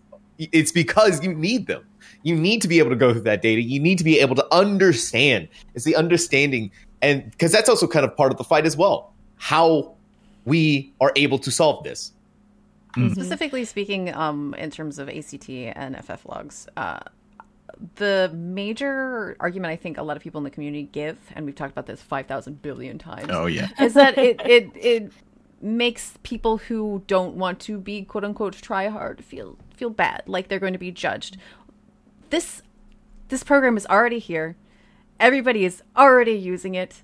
And if you're being treated badly, I'm really sorry. That, uh, but I don't see that in this community for the most part. It's, yeah. already here. It's already happening. And if it's not happening to you, it's, it's not going to happen. And it's Oh, that- affordable, you know. If you Yeah. get Yes, if exactly. if you get like harassed about it, you can report it, and that is a ban.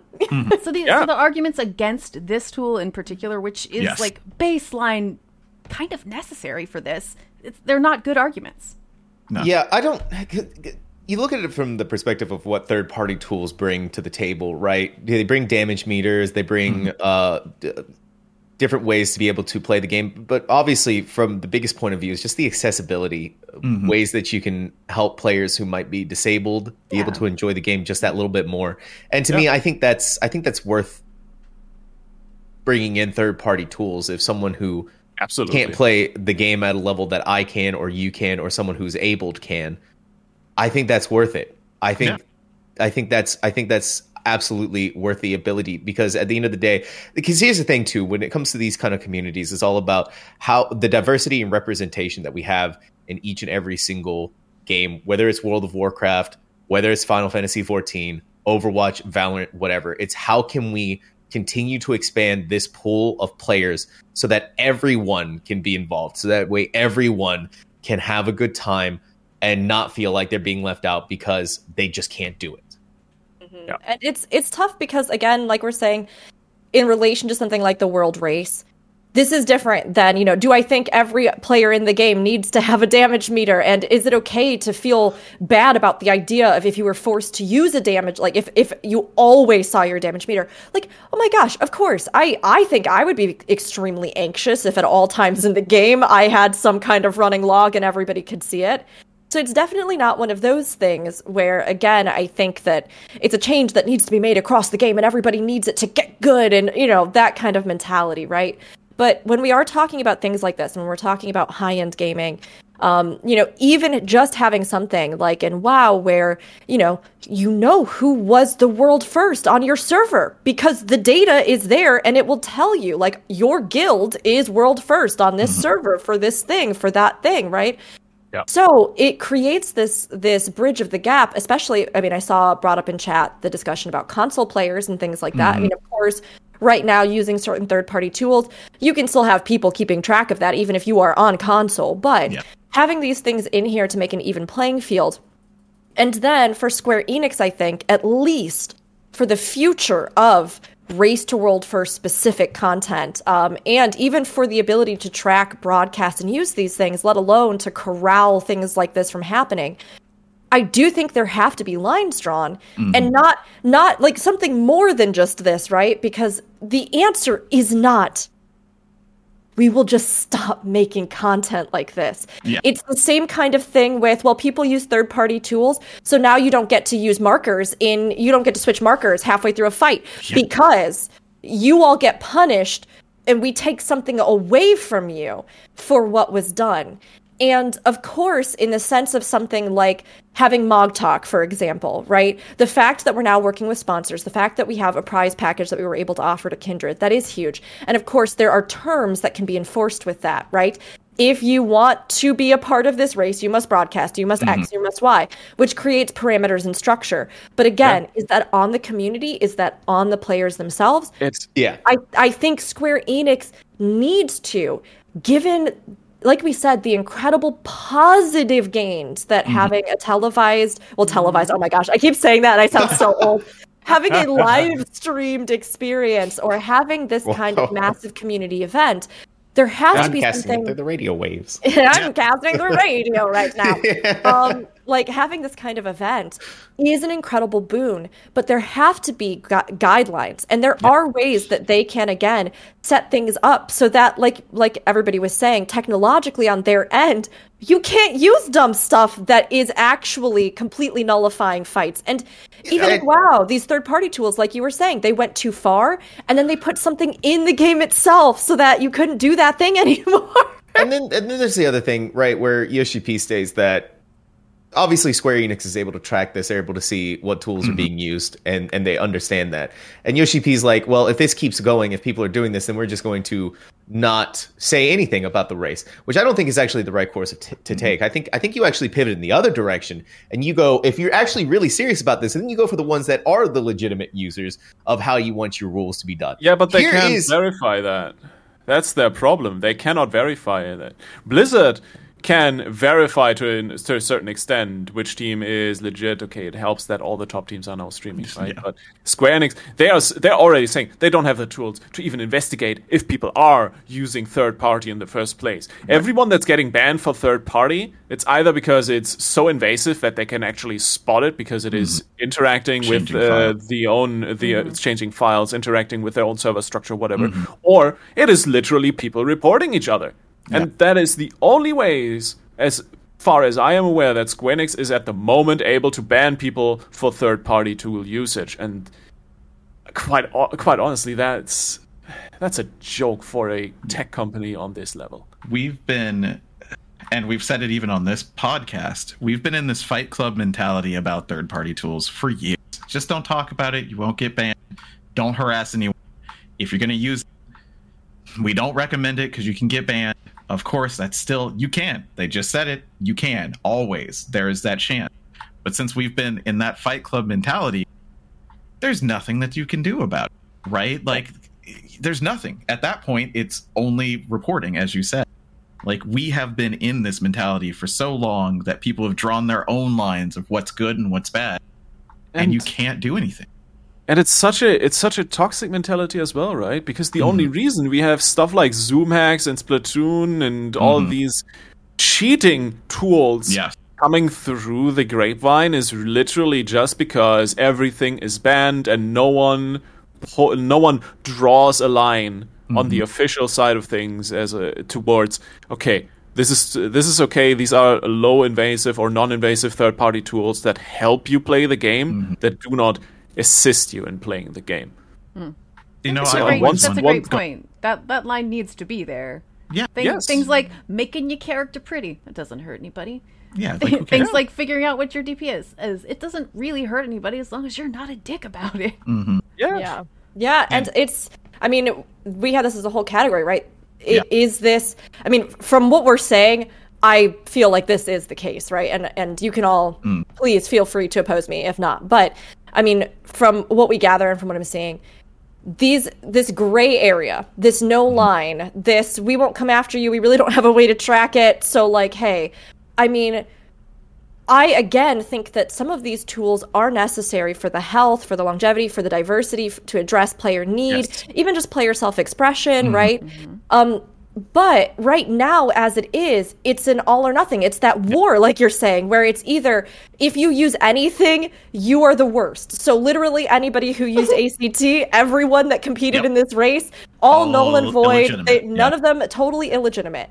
Or it is, you know, well, some things are fine, but then that line keeps creeping, right? Mm-hmm. What is or isn't fine? Well, if the competitors are using it, then we're going to use it. Well, if we just hack the game a little bit so that we can zoom out, I mean, we're still playing, right? Yeah. But, you know, I just get to see the arena better, but I'm still controlling my mm-hmm. character. Like, the impression that I'm getting is that we all agree that without those strong lines, that what is or isn't acceptable tends to be a completely moving target for different groups, their own experience, their own thought, and it does lead to stuff like this. and it hurts the community so much because that is why we have the brigading that we have and i definitely wanted to talk about this because there's now so many groups that there may or may not be videos about people in the group maybe using tools or even just out of nowhere.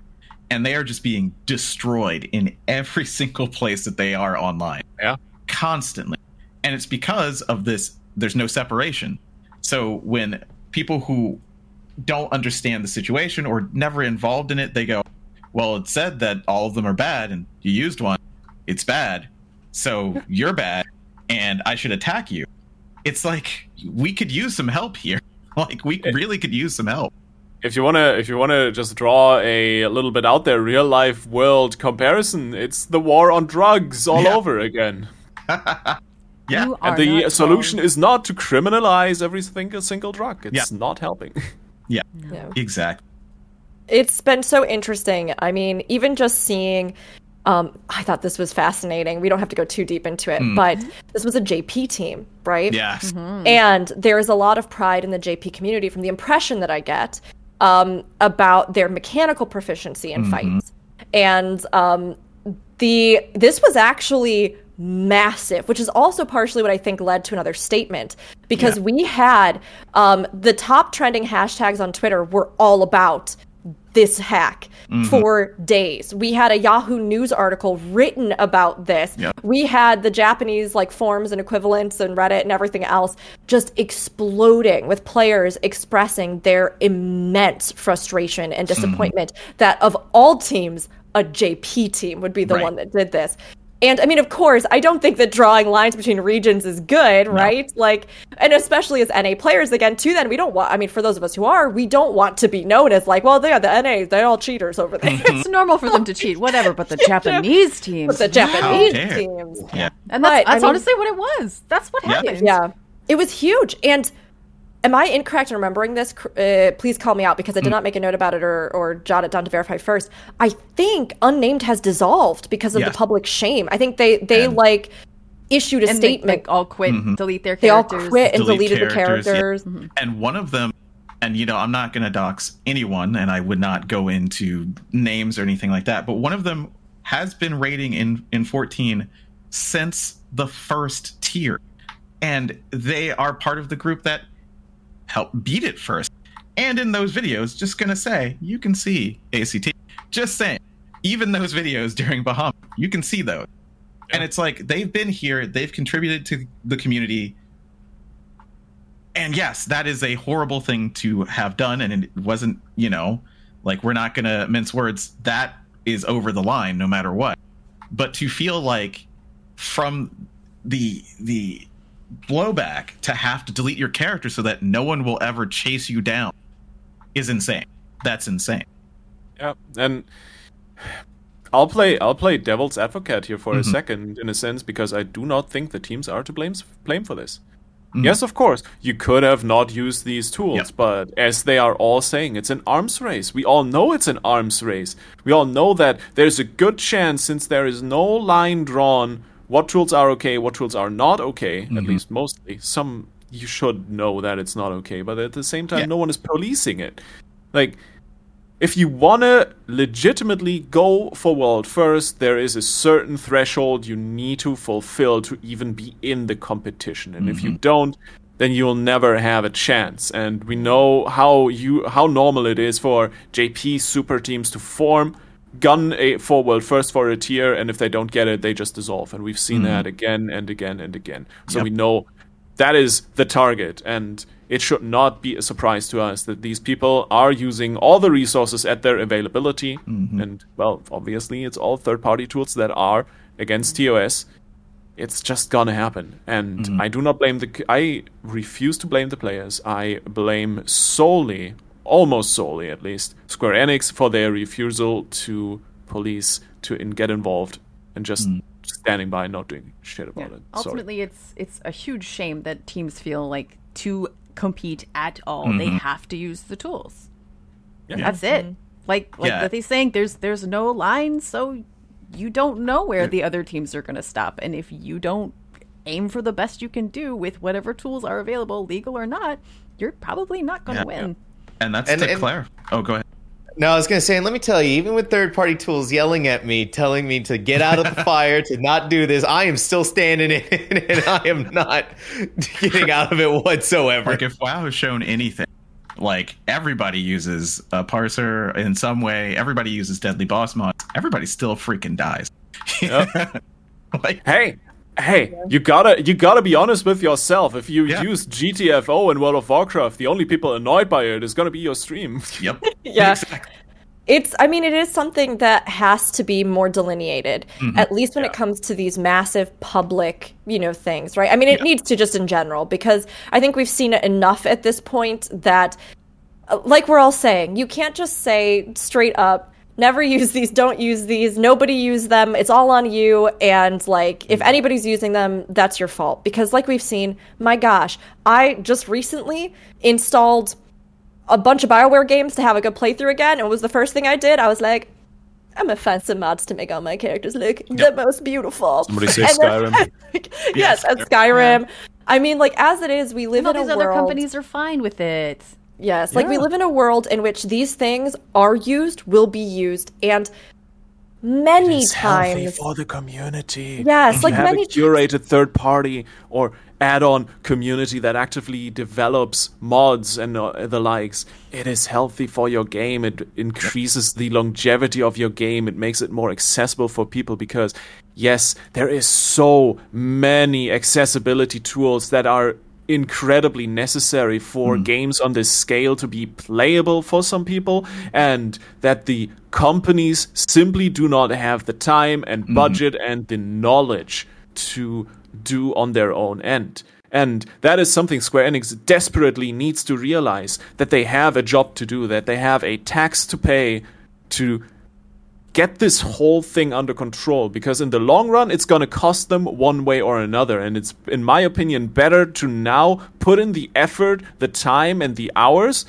that it's not going to be easy. I know that and they are not in an easy position and i will never take that away from them because it's it's tough. It's not mm-hmm. easy to be in that position that square enix is in right now. But at the same time if they refuse to do anything about it and keep the the same train roll the same trolley going down the tracks right now mm-hmm.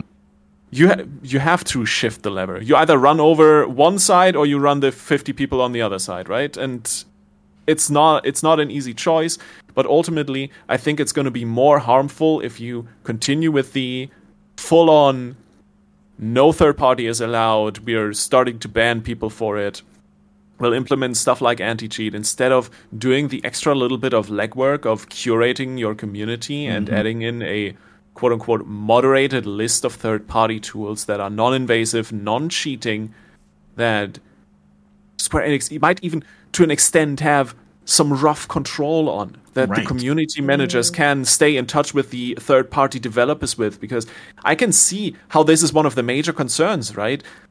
If you allow if you allow an active third party developing co- part of your community, there is gonna be some idiots, some malicious uh, spirits in there that I will try to break the game, to do unallowed stuff, to develop cheats, etc., etc. But the more you moderate this community, the more you engage with this community, the better, the easier you make it for yourself to ensure that it's not going south. Yeah. Hmm. And that's the thing, though. It's it's already being done. So, Yeah. like, Yeah, Look it's at look at forever. Blizzard. Look at Blizzard.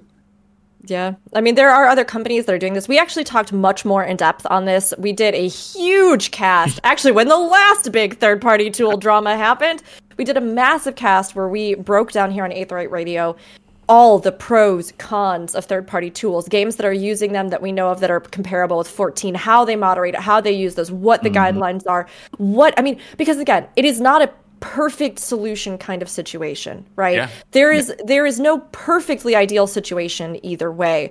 But of course, that you're looking at like what is actually always going to be a constant, what has proven historically to be a constant in these games. And then even when we look at it specifically from this lens of how do we do an engaging, interesting race?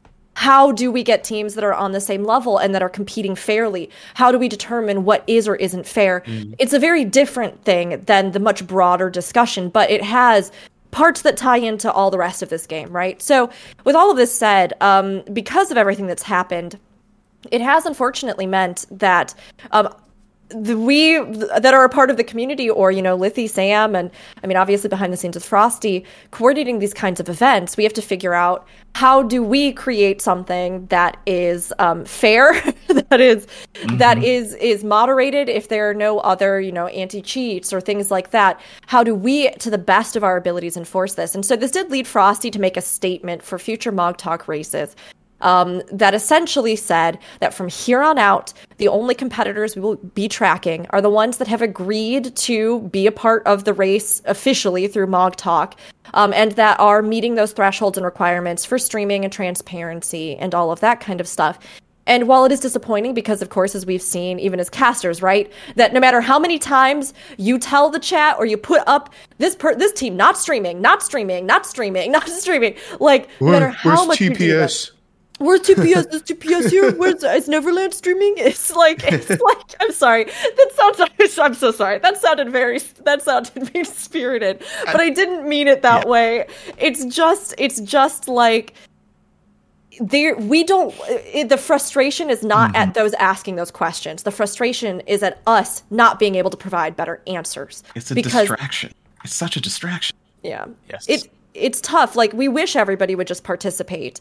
Um, but as it is, we are also stuck in a weird rock in a hard place with these kinds of dilemmas. And we don't Yeah. want to be in another position again where we're having to advocate for groups. And we don't we can't we cannot take personal responsibility for what they do or don't do. And we cannot keep track of them through hearsay and then you know continue to find out down the road that like oh well they cheated again you know like whoops, it's also it's also kind of the difficulty for for Frosty and MogTalk in general. Like you want to appease and be in good eh, in the good graces of Square Enix as much as possible. Like in an ideal case, MogTalk would cooperate with Square Enix to put this whole thing on, have some official publicity support from Final Fantasy. For example, if we could get the news out that the whole broadcast is happening on the Final Fantasy launcher, that would be massive. That would be absolutely massive. For example, mm-hmm. Blizzard does this with World of Warcraft. Where they give official support to this whole thing. It's not just that the community would benefit it, uh, benefit from it. It's it's a giant marketing thing, of course, first and foremost for them. But it's also a fantastic charity opportunity. And the more we run into troubles like this third party situation, there's there's a reason why the very first thing that I hear from Frosty when drama like this pops up, oh my god, not again, this is so bad for the world race. Like it actively hurts the world race community that we have all this drama popping up again and again and again. And this is this is kind of what I wanted to say earlier about with Yoshi P saying uh, that they don't want to congratulate anyone, and and that's what I'm saying. Where you could kind of use what Mog Talk is doing. You have the obviously you might still have some people who are not streaming. You you still have them using third party tools, but at the very least, that is the best way that we can go about getting legitimate footage, legitimate racers, and so we can kind of say from Yoshi P, you know, hey, these are the teams that were able to do this. We're gonna kind of reward that. But then there's also the issues of what happens if you're a team that doesn't want to stream? What happens if you're a team that doesn't want to go about doing this welcome wanting to compete in the race? And so I think for what Frosty's statement is, is that I think it's the best thing that you can do in the situation that you've been put in, right? Everything has to be done mm-hmm. to make sure Square Enix is happy. There's no other, there's no, there's no ifs, ands, or buts about that. There's no, well, maybe we, no, no, it's, it's, it, it, if we if we want to be doing this, I'm sure, and uh, for as long as we can, and especially if we want to get the official like thumbs up uh, w- or with Square Enix involvement or anything like that to make this as appealing as it possibly can be to them, there is no other way to go about doing this but with what we Actually- have. Yeah. Uh, something that that I would love to hear your guys' thoughts on, because what we do need to realize, I think, is that the fact that Square Enix is a Japanese company compared to every other MMO on the market, or at least most of them that are successful, like World of Warcraft, Guild Wars 2, etc., etc. Those are Western companies, and I think or at least that's where that's where I would love to hear your thoughts on. How much do you think is this Japanese cultural aspect of a company does something, so this is our thing, don't mess with it. This is our hmm. baby. The kind of taking the taking this responsibility for a product that they have very hmm. very serious and not letting others mess with it because that can be dangerous and detrimental to the company. How much do you guys think is that is something that this cultural aspect brings in into this whole thing? I'm I not sure that that is the case with Square Enix in particular. Um, from my impression, just from like playing Eleven for so long and skipping over to this game, is they don't know what they're doing. This is this is new. This is something that they have to I'm gonna- learn to Can I- correctly manage, and they haven't. Can, yet. can I go a step further? I don't think Square Enix knows what they're doing at all. Like when it comes to any of their video games, like to be straight up. I mean, I Well, gotta be, I- I, gotta be real. Let, us me- stick to let let's me- stick to the Final Fantasy Yes. department. Let yeah. me angle this in a specific direction, which is that obviously Square Enix does a lot of things very well, and we've all fallen in love with their games for a reason, right? But what I think the angle of this is, is that particularly when it comes to large scale international communities mm-hmm. and it comes to a new a new horizon, right? Where things like live broadcasted events and international community pushes for things like Race to World First. And you tie in the last element, which is a live service, ongoing MMORPG or game that has this kind of capability. That is where I think we see that they don't know what they're doing in a sense. Think about the recent releases that have come out that are Square Enix or Japanese title affiliated that are like trying to do co-op or like remote play or like like for years we've witnessed this where some of them actually start getting pretty good and then other ones you're like I have to do what to play with a friend? Okay, wait, hold on. And then I go in that menu and hmm. then but if we both have to be on at the exact same mm-hmm. time and then we have to like this is something that I do think Lithy we have seen even historically Yes. with companies like Nintendo, right? Mm-hmm. I do think that what you're saying is not wrong, in that there is a different mentality to products being much more of a controlled license underneath a specific direction, which is good in the sense that oftentimes that does mean that that vision can be kept intact in ways but it isn't always good, especially for something like this, where you are appealing to an international base, where you have players who have these capabilities, who have these kind of technologies, and you're trying to keep up with a game and/or gaming mentality that is a genre that is so huge and making such massive leaps in such a relatively short amount of time, particularly when it comes to online play, co-op play, um, international audiences, server bases, all this kind of stuff, right? Um, it, it is something that I think Japan has struggled with in their own gaming, even as they excel in many other ways. So I do think there's some influence of that in here where, like Zen, you were saying, I think Yoshi P, I think Square Enix wants to be at the forefront of this, but I think one of their big hurdles, even coming off of 1.0, has been how in the world do we make this happen with like our experience base and in a company that's based in Japan and using these kinds of massive service games and MMORPGs, 1.0 was a hmm. disaster Here's- because of this lack of experience. Here's where I throw them completely under the bus about 1.0. Because not only did they not, like the director at the time said, no, we're not looking at other MMOs for anything like this. He literally took it as a point of pride to not look at and and learn from the rest of this. This is what they said. Is exactly what they said when they were building 1.0, which is one of the reasons why I was a little iffy on it when it started. And then Oh, I'm not going to get into the yeah. I'm not going to get into the fatigue system because if you know 1.0, you know that that is the most indicative thing of them not understanding how MMOs work. Right? It's just and with Yeah. Yoshi P, we've seen an opposite. He has played MMOs. He does understand. I think that's a little bit why we have a softer stance on add-ons in general. I, I can't I can't say that for sure, but it feels that way. I mean, when 2.0 was announced, in that announcement they said, "Hey, we're gonna also have the UI, you know, so that you can make add-ons." And then it sa- it has a little blurb underneath. What are add-ons? Add-ons are you know like third-party tools made by the community that add mm-hmm. value. Like, where did that go? even if even if uh dear blessed yoshi p has an idea of how to handle things he's still working against uh chairman nft Yeah. so like what's he gonna do Yeah. against that oh my Oh, boy. gosh.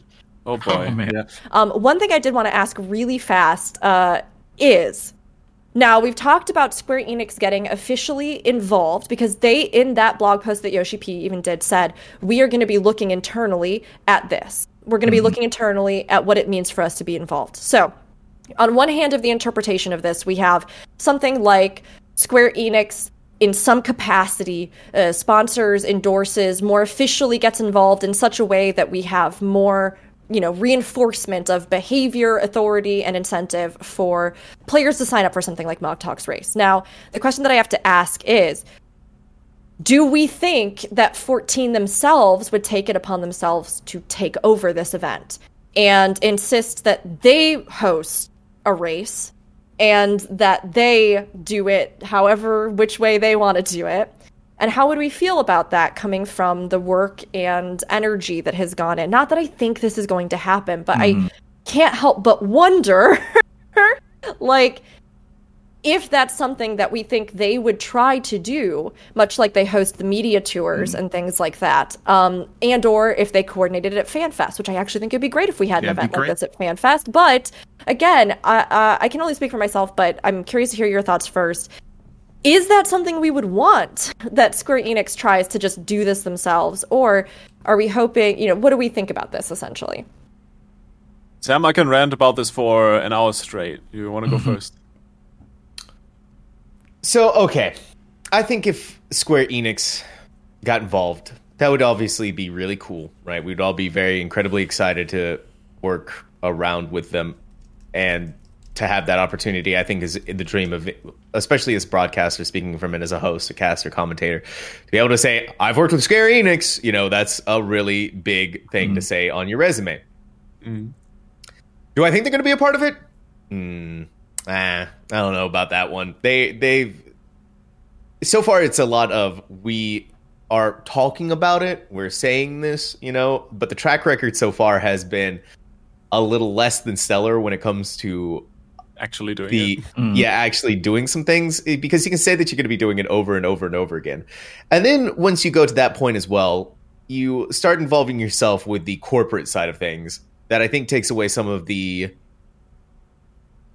sort of uniqueness that you get out of a community run event like what we have with MogTalk um and what we have out of that i think the best thing that could happen is official support from Square Enix, but I don't think them officially running it is necessarily the right idea.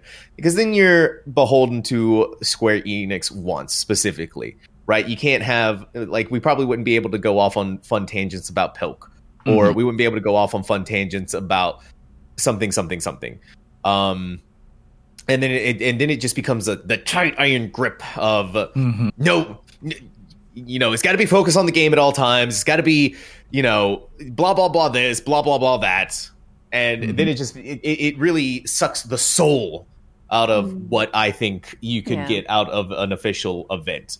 Um, would I still do it though? Yeah, yeah, probably. Yeah. Oh yeah, for sure, one hundred percent. Please hire us.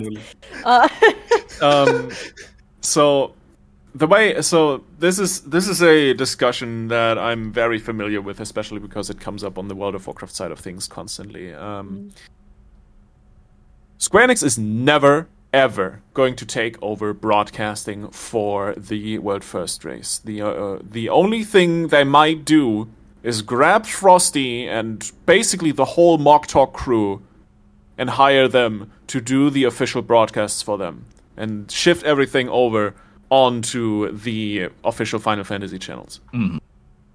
If they don't do that, and they pre they they say, okay, we're doing this. We're not grabbing the people running it at the moment. We're doing our own thing. We're bringing in our own people, unless they actually con- go out and contract knowledgeable people about esports broadcasting, about broadcasting in general, though, and those people in return will then come to the MogTalk team because we are literally the best people in this community to take care of mm-hmm. this. Unless they then in return hire us, as soon as Square Enix gets involved and wants to take this over, it's going to be the death of the world race. I'm telling you. It is, hmm. at least the broadcasting side, it's going to be dead in the water because it is going to be a logistical nightmare. Yep. The broadcast quality is going to take a nosedive to no end, especially because what Sam already brought in, right? You have to consider what Square Enix even needs to do to be able to put on an official world race that is competitive ex- on a acceptable level competitive. They need to step in and get the third-party tool con- conversation under control. They need to make sh- need to be able to make sure that none of the competitors are cheating. They need to mm-hmm. control that no one is doing anything with third-party stuff. They need to be able to double check that everyone is adhering to TOS without the word of mouth or the just well, I'm giving you my word that I'm not cheating mm. Kind of angle. On top of that, they need to okay that's not that's that's an issue with world of warcraft because we don't have a simultaneous global release we do have that in final fantasy but we still need to take care of all the other things that could, in any way, shape, or form, influence a difference in performance between the other teams. There's things like ping. There's things like uh, just in general performance of different computer systems, be it uh, if you look at uh, desktop PCs or consoles, stuff like that. Like equaling the playing field is the biggest job you'd have as the game developer running an official event like this, and for an MMO, this is basically impossible unless you grab a an astronomical amount of money and resources that you can dedicate to this whole project, and that is not worth it because ultimately, what is the World Race? It's marketing. It is mm-hmm. marketing and a little bit of community management and building. This is not bringing in massive amounts of money unless you get sponsors involved, which mm-hmm. they could do. But then again, as mentioned, the amount of money they'd have to invest to make it worthwhile and proper on their end to run an event like this is mind boggling.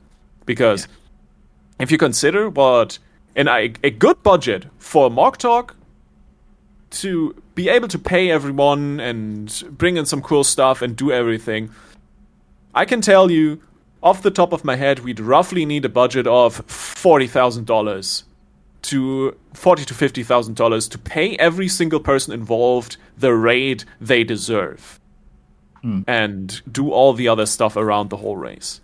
And that is just a community-run event. If you consider all the other stuff, you can you can immediately tell this is easily a six-figure sum of investment they need to do to get a world race running on their end if not even way more because they do have higher costs with dev time etc etc etc etc so while i can understand that they want to say we take this under control we'll take the lead on this if if it goes even worse they're never going to do it it's not worth it it's not a good business decision Yeah, even building the scaffolding to then build the system that they would need of the people, it's just it's it's too much. And one of the things that I totally agree, it'll never happen. One of the reasons that I think so is because just look to the recent surge in Final Fantasy 14. Mm. That was the hugest marketing push that they should have done. They didn't do anything. They didn't interact with the community who was getting more people to play with our memes.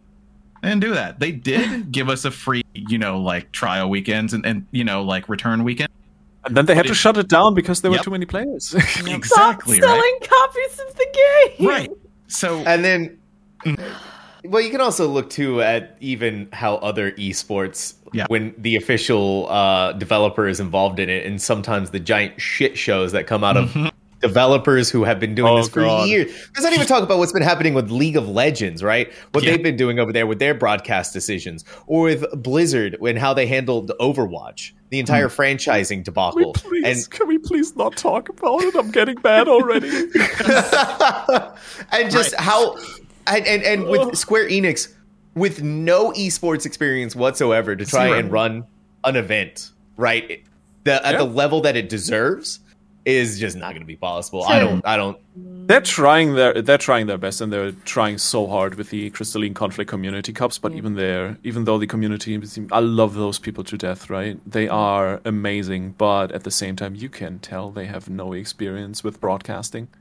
Maybe a little bit, but the whole running the tournament and how everything is organized, etc. Because I was I was involved with the with the um, European Crystalline Conflict Community Cup, and I got a peek behind the curtain and how everything is going on, and there is a lot they could optimize on that end, and they know they can because they don't really have the experience, but. Mm-hmm. They are trying incredibly hard, and if they, if they, if they, like, if they actually put their mind to it with the people they have, especially on the English community team, I think they could do some incredible things. Oh, they Yeah, could. sorta- just- yeah. To put a, Like- a positive spin on on uh, the community team. Yeah. They're they're all wonderful people. And Oh, uh, they are so yes. wonderful. And even if I feel like at least for the NA team, I can't speak for the other teams, but NA team in particular, from my experience, uh, to to bring it back around to World First, I feel like they know a lot of the people, the streamers in the community, and would probably reach out if if the responsibility fell on their shoulders. And if they were I think- empowered to do so, Yes. you know. Yeah. I think the best way that Square Enix could make this work and the easiest way possible is to go is, is to just let it the the World Racer charity uh, done by MogTalk with in, in association with Square Enix or something like that, right? Just slap their name Frost on a it. bag of money and let him do his thing. Yeah, exactly. Just give Frosty money. That's it. You're done. Because I think I there's with the way that this last World Race was running and the way that thing they've been running since then. There's not much you can do that Frosty and the team behind MogTalk has been able to do. It's pretty like obviously with more money, it Sure. could be with you could you could do a lot more. Um, pay me. Um, but obviously with more money you're able to do more things and then you just slap your name on it. Boom! There you go. Done. Square enix is officially involved. Everybody's happy. We get a fun race. That's it. They don't need to do anything. Yeah, they, and I mean, they- I, I was just say I know that like Frosty would love to even make it more international, right? You know, like even having you know a, a teams worldwide, or even having Japanese simulcast, or, or whatever we like, whatever could happen. But of course, again, that takes money, that takes a lot of other resources, um, and a lot of planning. So, I mean, it's amazing because I think there is so much potential for the race, and I agree. I hope that, um, I, I mean, all things point towards. Sorry, go ahead.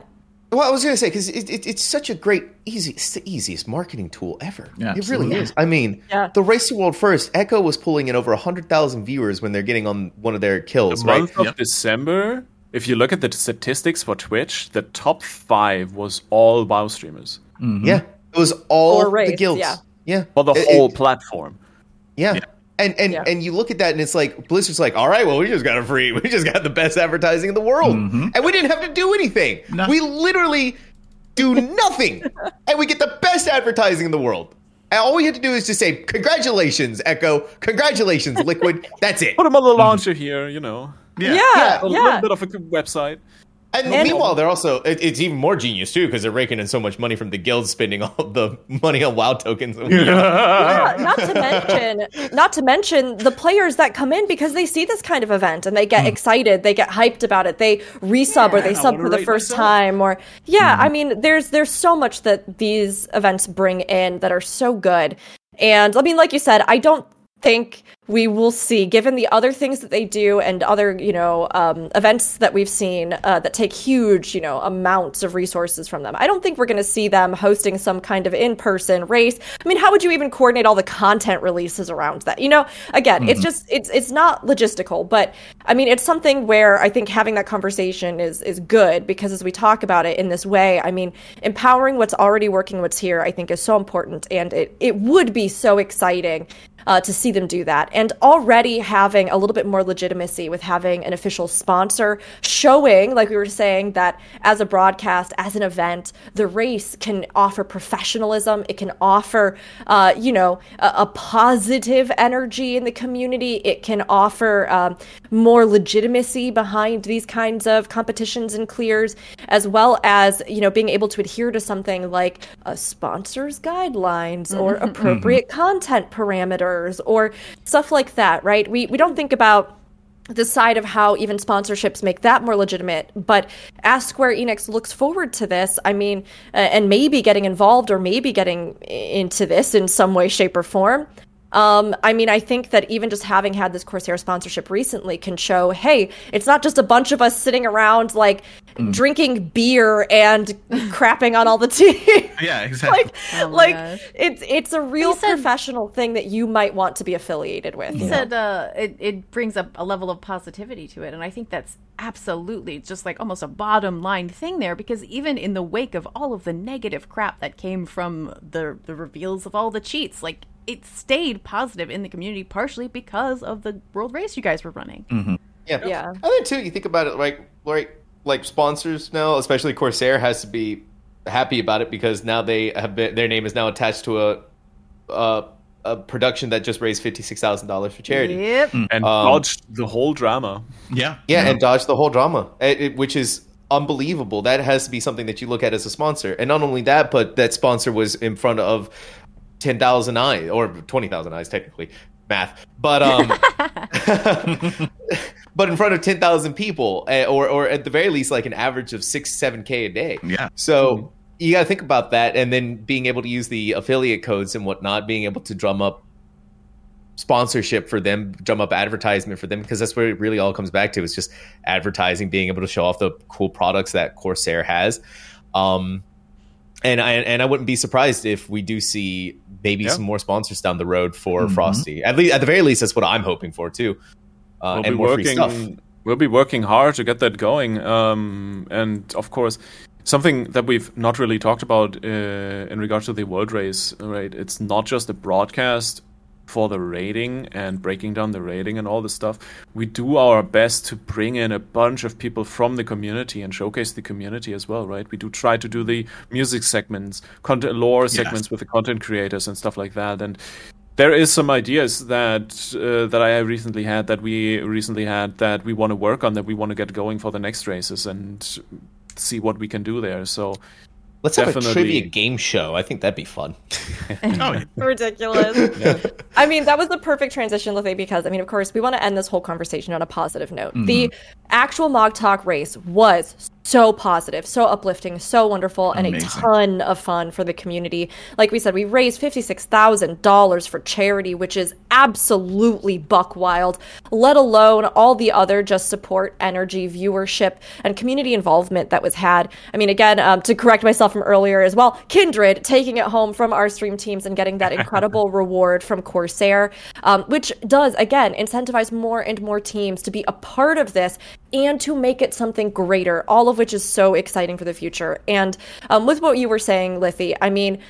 Let's talk a little bit here, just real fast as we wrap up and we head towards the end of the podcast about what's ahead for the race to World First. So, what do we have coming up? What are we going to be doing? And are you both excited? Is it going to be bigger and better than ever? What does the future of the World Race have in store?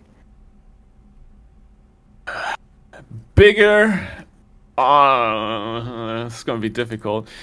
The next, the next few races are savage, so the scope definitely is scaled back a little bit. But latest point, the next ultimate is where we're gonna absolutely annihilate everything. Um, it's gonna be fantastic. No, but it's always our goal. Improve the broadcast every single time. Make it better. Make it more entertaining. Make it more worthwhile for everyone watching. So that's definitely what we will continue to chase. We'll try to up the production quality, to up the quality of the casting just improve where we can. And of course, uh, I think that is something we'll post in the next few days as well. We'll be looking for feedback from the community. I'm pretty sure we'll uh, throw out a for a Google form or something like that on social media on Twitter. Uh, to look for your feedback, what you guys were thought were gr- was great about the broadcast, what you thought was bad about the broadcast. I've already heard that Pilk was a little bit overdrummed uh, over the course of the event, ultimately, but it's stuff like that that we need to know to improve and that is what we will chase going into the next races and we are super super excited to just keep going with it as long as we can do it Yeah. And Sam, are you excited about the next race? Hmm. Yeah, I'm very excited. I mean, Frosty called me dumb, so it's kind of hard to get excited about anything anymore. hard to get happy about life anyway. but no, I'm, I'm, I'm I'm super excited. No, I, I always love. I, I mean, it's just the first of all, the caster inside of me just wants to do everything I possibly can, right? Uh, and then especially after this one, it's just magnified ten times. Like after this one, after this race concluded that and and I was able to rest up, gather my thoughts, that was when I was like, all right, it's time to start putting the pedal to the metal with everything else that I want to do. Because I, I loved what happened here and I want to continue being a part of it as much as I can. And I've started playing Final Fantasy 14 again for you know, just because well, I can't play WoW, but you know, uh, but I, all I- right. Just because just that's the fun. only reason? We're going to suck you into this game, Sam, whether you like it or not. It's gonna happen. I don't. I mean, I've been having a great time with it so far, and obviously, you know, there's FanFest to look forward to, uh, whether it's Vegas or London. There's a lot of different things going on in the community, but the I think the world races hold just a special place in the community, in in in what the community needs, kind of like a, a, a thing to get excited for, Mhm. a thing to look forward to, and and something that I, I absolutely uh, uh, let me in, just let me do it. I agree. I'm so pumped. I'm so ready. I'm so excited. This last one was phenomenal. And while Savage is going to be a slightly different beast, it does still mean that we just get to condense all that fun into an even shorter time frame and have a great time with it. Um, and I think in many ways it's nice to have the kind of shorter events in between the really long ones because And get it's some just- sleep. Oh, yeah, you get some sleep. You get to have a little hype, and then you get to see a lot of progress made. And uh, I think it's really, really. You feel so excited because of that, right? You get to really watch that, and that race feels that much quicker off the starting line. So um, I think it's going to be great, and I can't wait to hopefully cast it with both of you. And Zen and Aldi, you know, I hope you'll be tuned in. Uh, you Oh, tune in. certainly. I don't like spoilers. Okay, all right. Cast.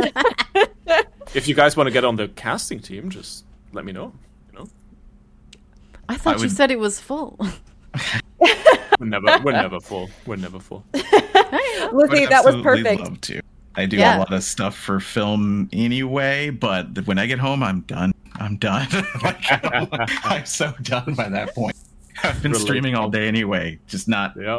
Someone Publicly. earlier mentioned uh, that for the next uh, any sort of race, they need Mm-hmm. for Rook to do uh, a TED talk on swords. Oh, I think I, I think I'd make a pretty good addition to that Oh, TED talk. that's true. Just saying. Okay. It's stage Well, keep that in staged mind. combat, theatricality through combat. That I can do. Just swords Oh, might be yes. a unusual. Yes. Rook, if we're But- ever at FanFest Vegas now, I know what we need to do. We need to have a theatrical sword fight.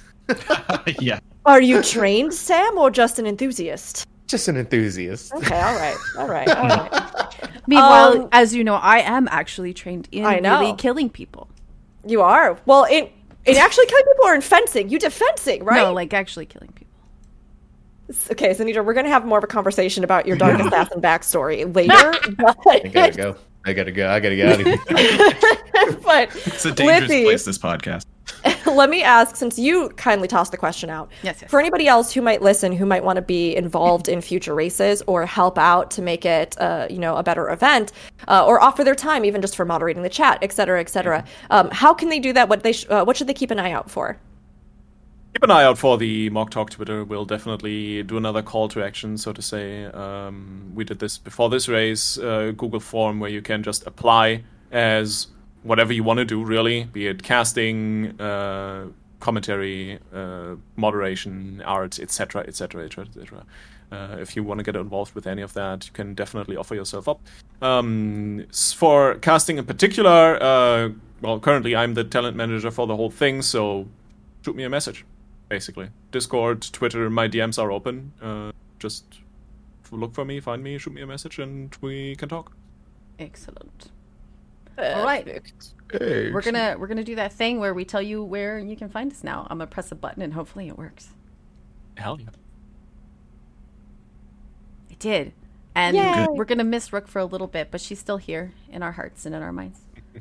Uh, anyway, uh, you can find me on Twitter at Sneedra underscore A. You can find me on Twitch at Strawberry, Strawberry Bop sometimes. But more often, you can find me on both twi- uh, Twitch and YouTube at plus one shot. Uh, plus the word, one the number, shot the word. The word. Twitch has underscores. YouTube does not. I'm super organized. Uh, that is a D&D podcast that I do with my beautiful friend Aldi you here and a bunch of our other friends. Tonight at probably 11 p.m. Eastern, we're going to do our D&D Diablo show, which follows uh, Diablo, and we're like maybe halfway through Diablo 2 right now. It's just it's a lot of fun. Charles, where can I find you? Here and only here. Yes. Forever. What's easy? Yeah, no. and plus, yeah, that's, that's it. You know, I, I don't really stream. I'm on this podcast and I'm on uh, plus one shot.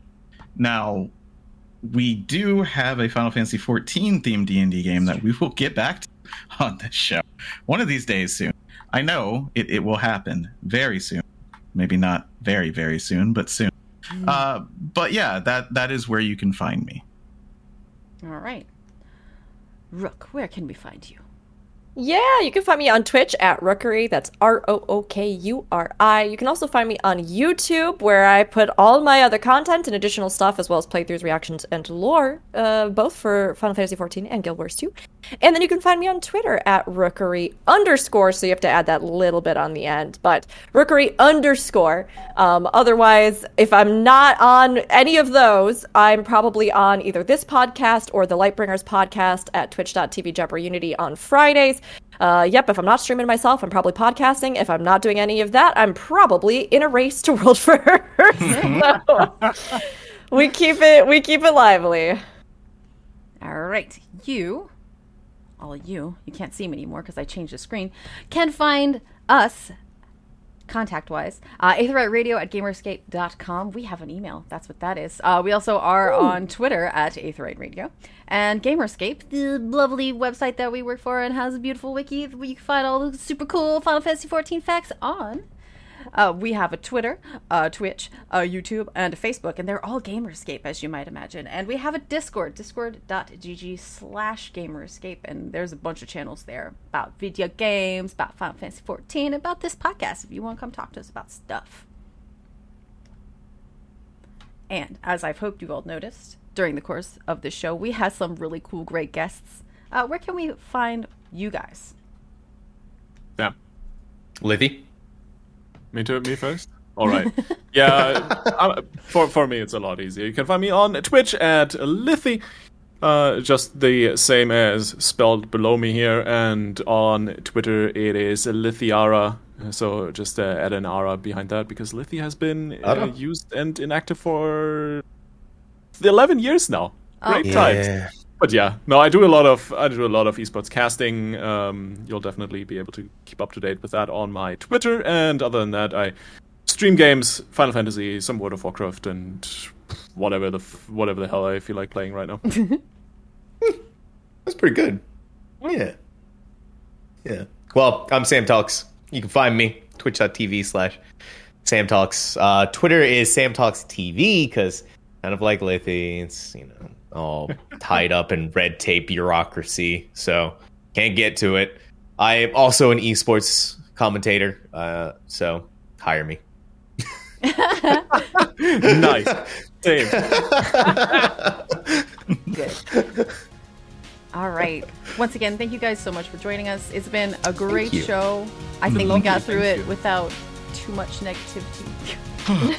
It got spicy in the spicy section, but it was expected and it needed some spice. Contained. So. Yeah. It's Not contained. negative, just spicy. I like that. That's what. Spice it up.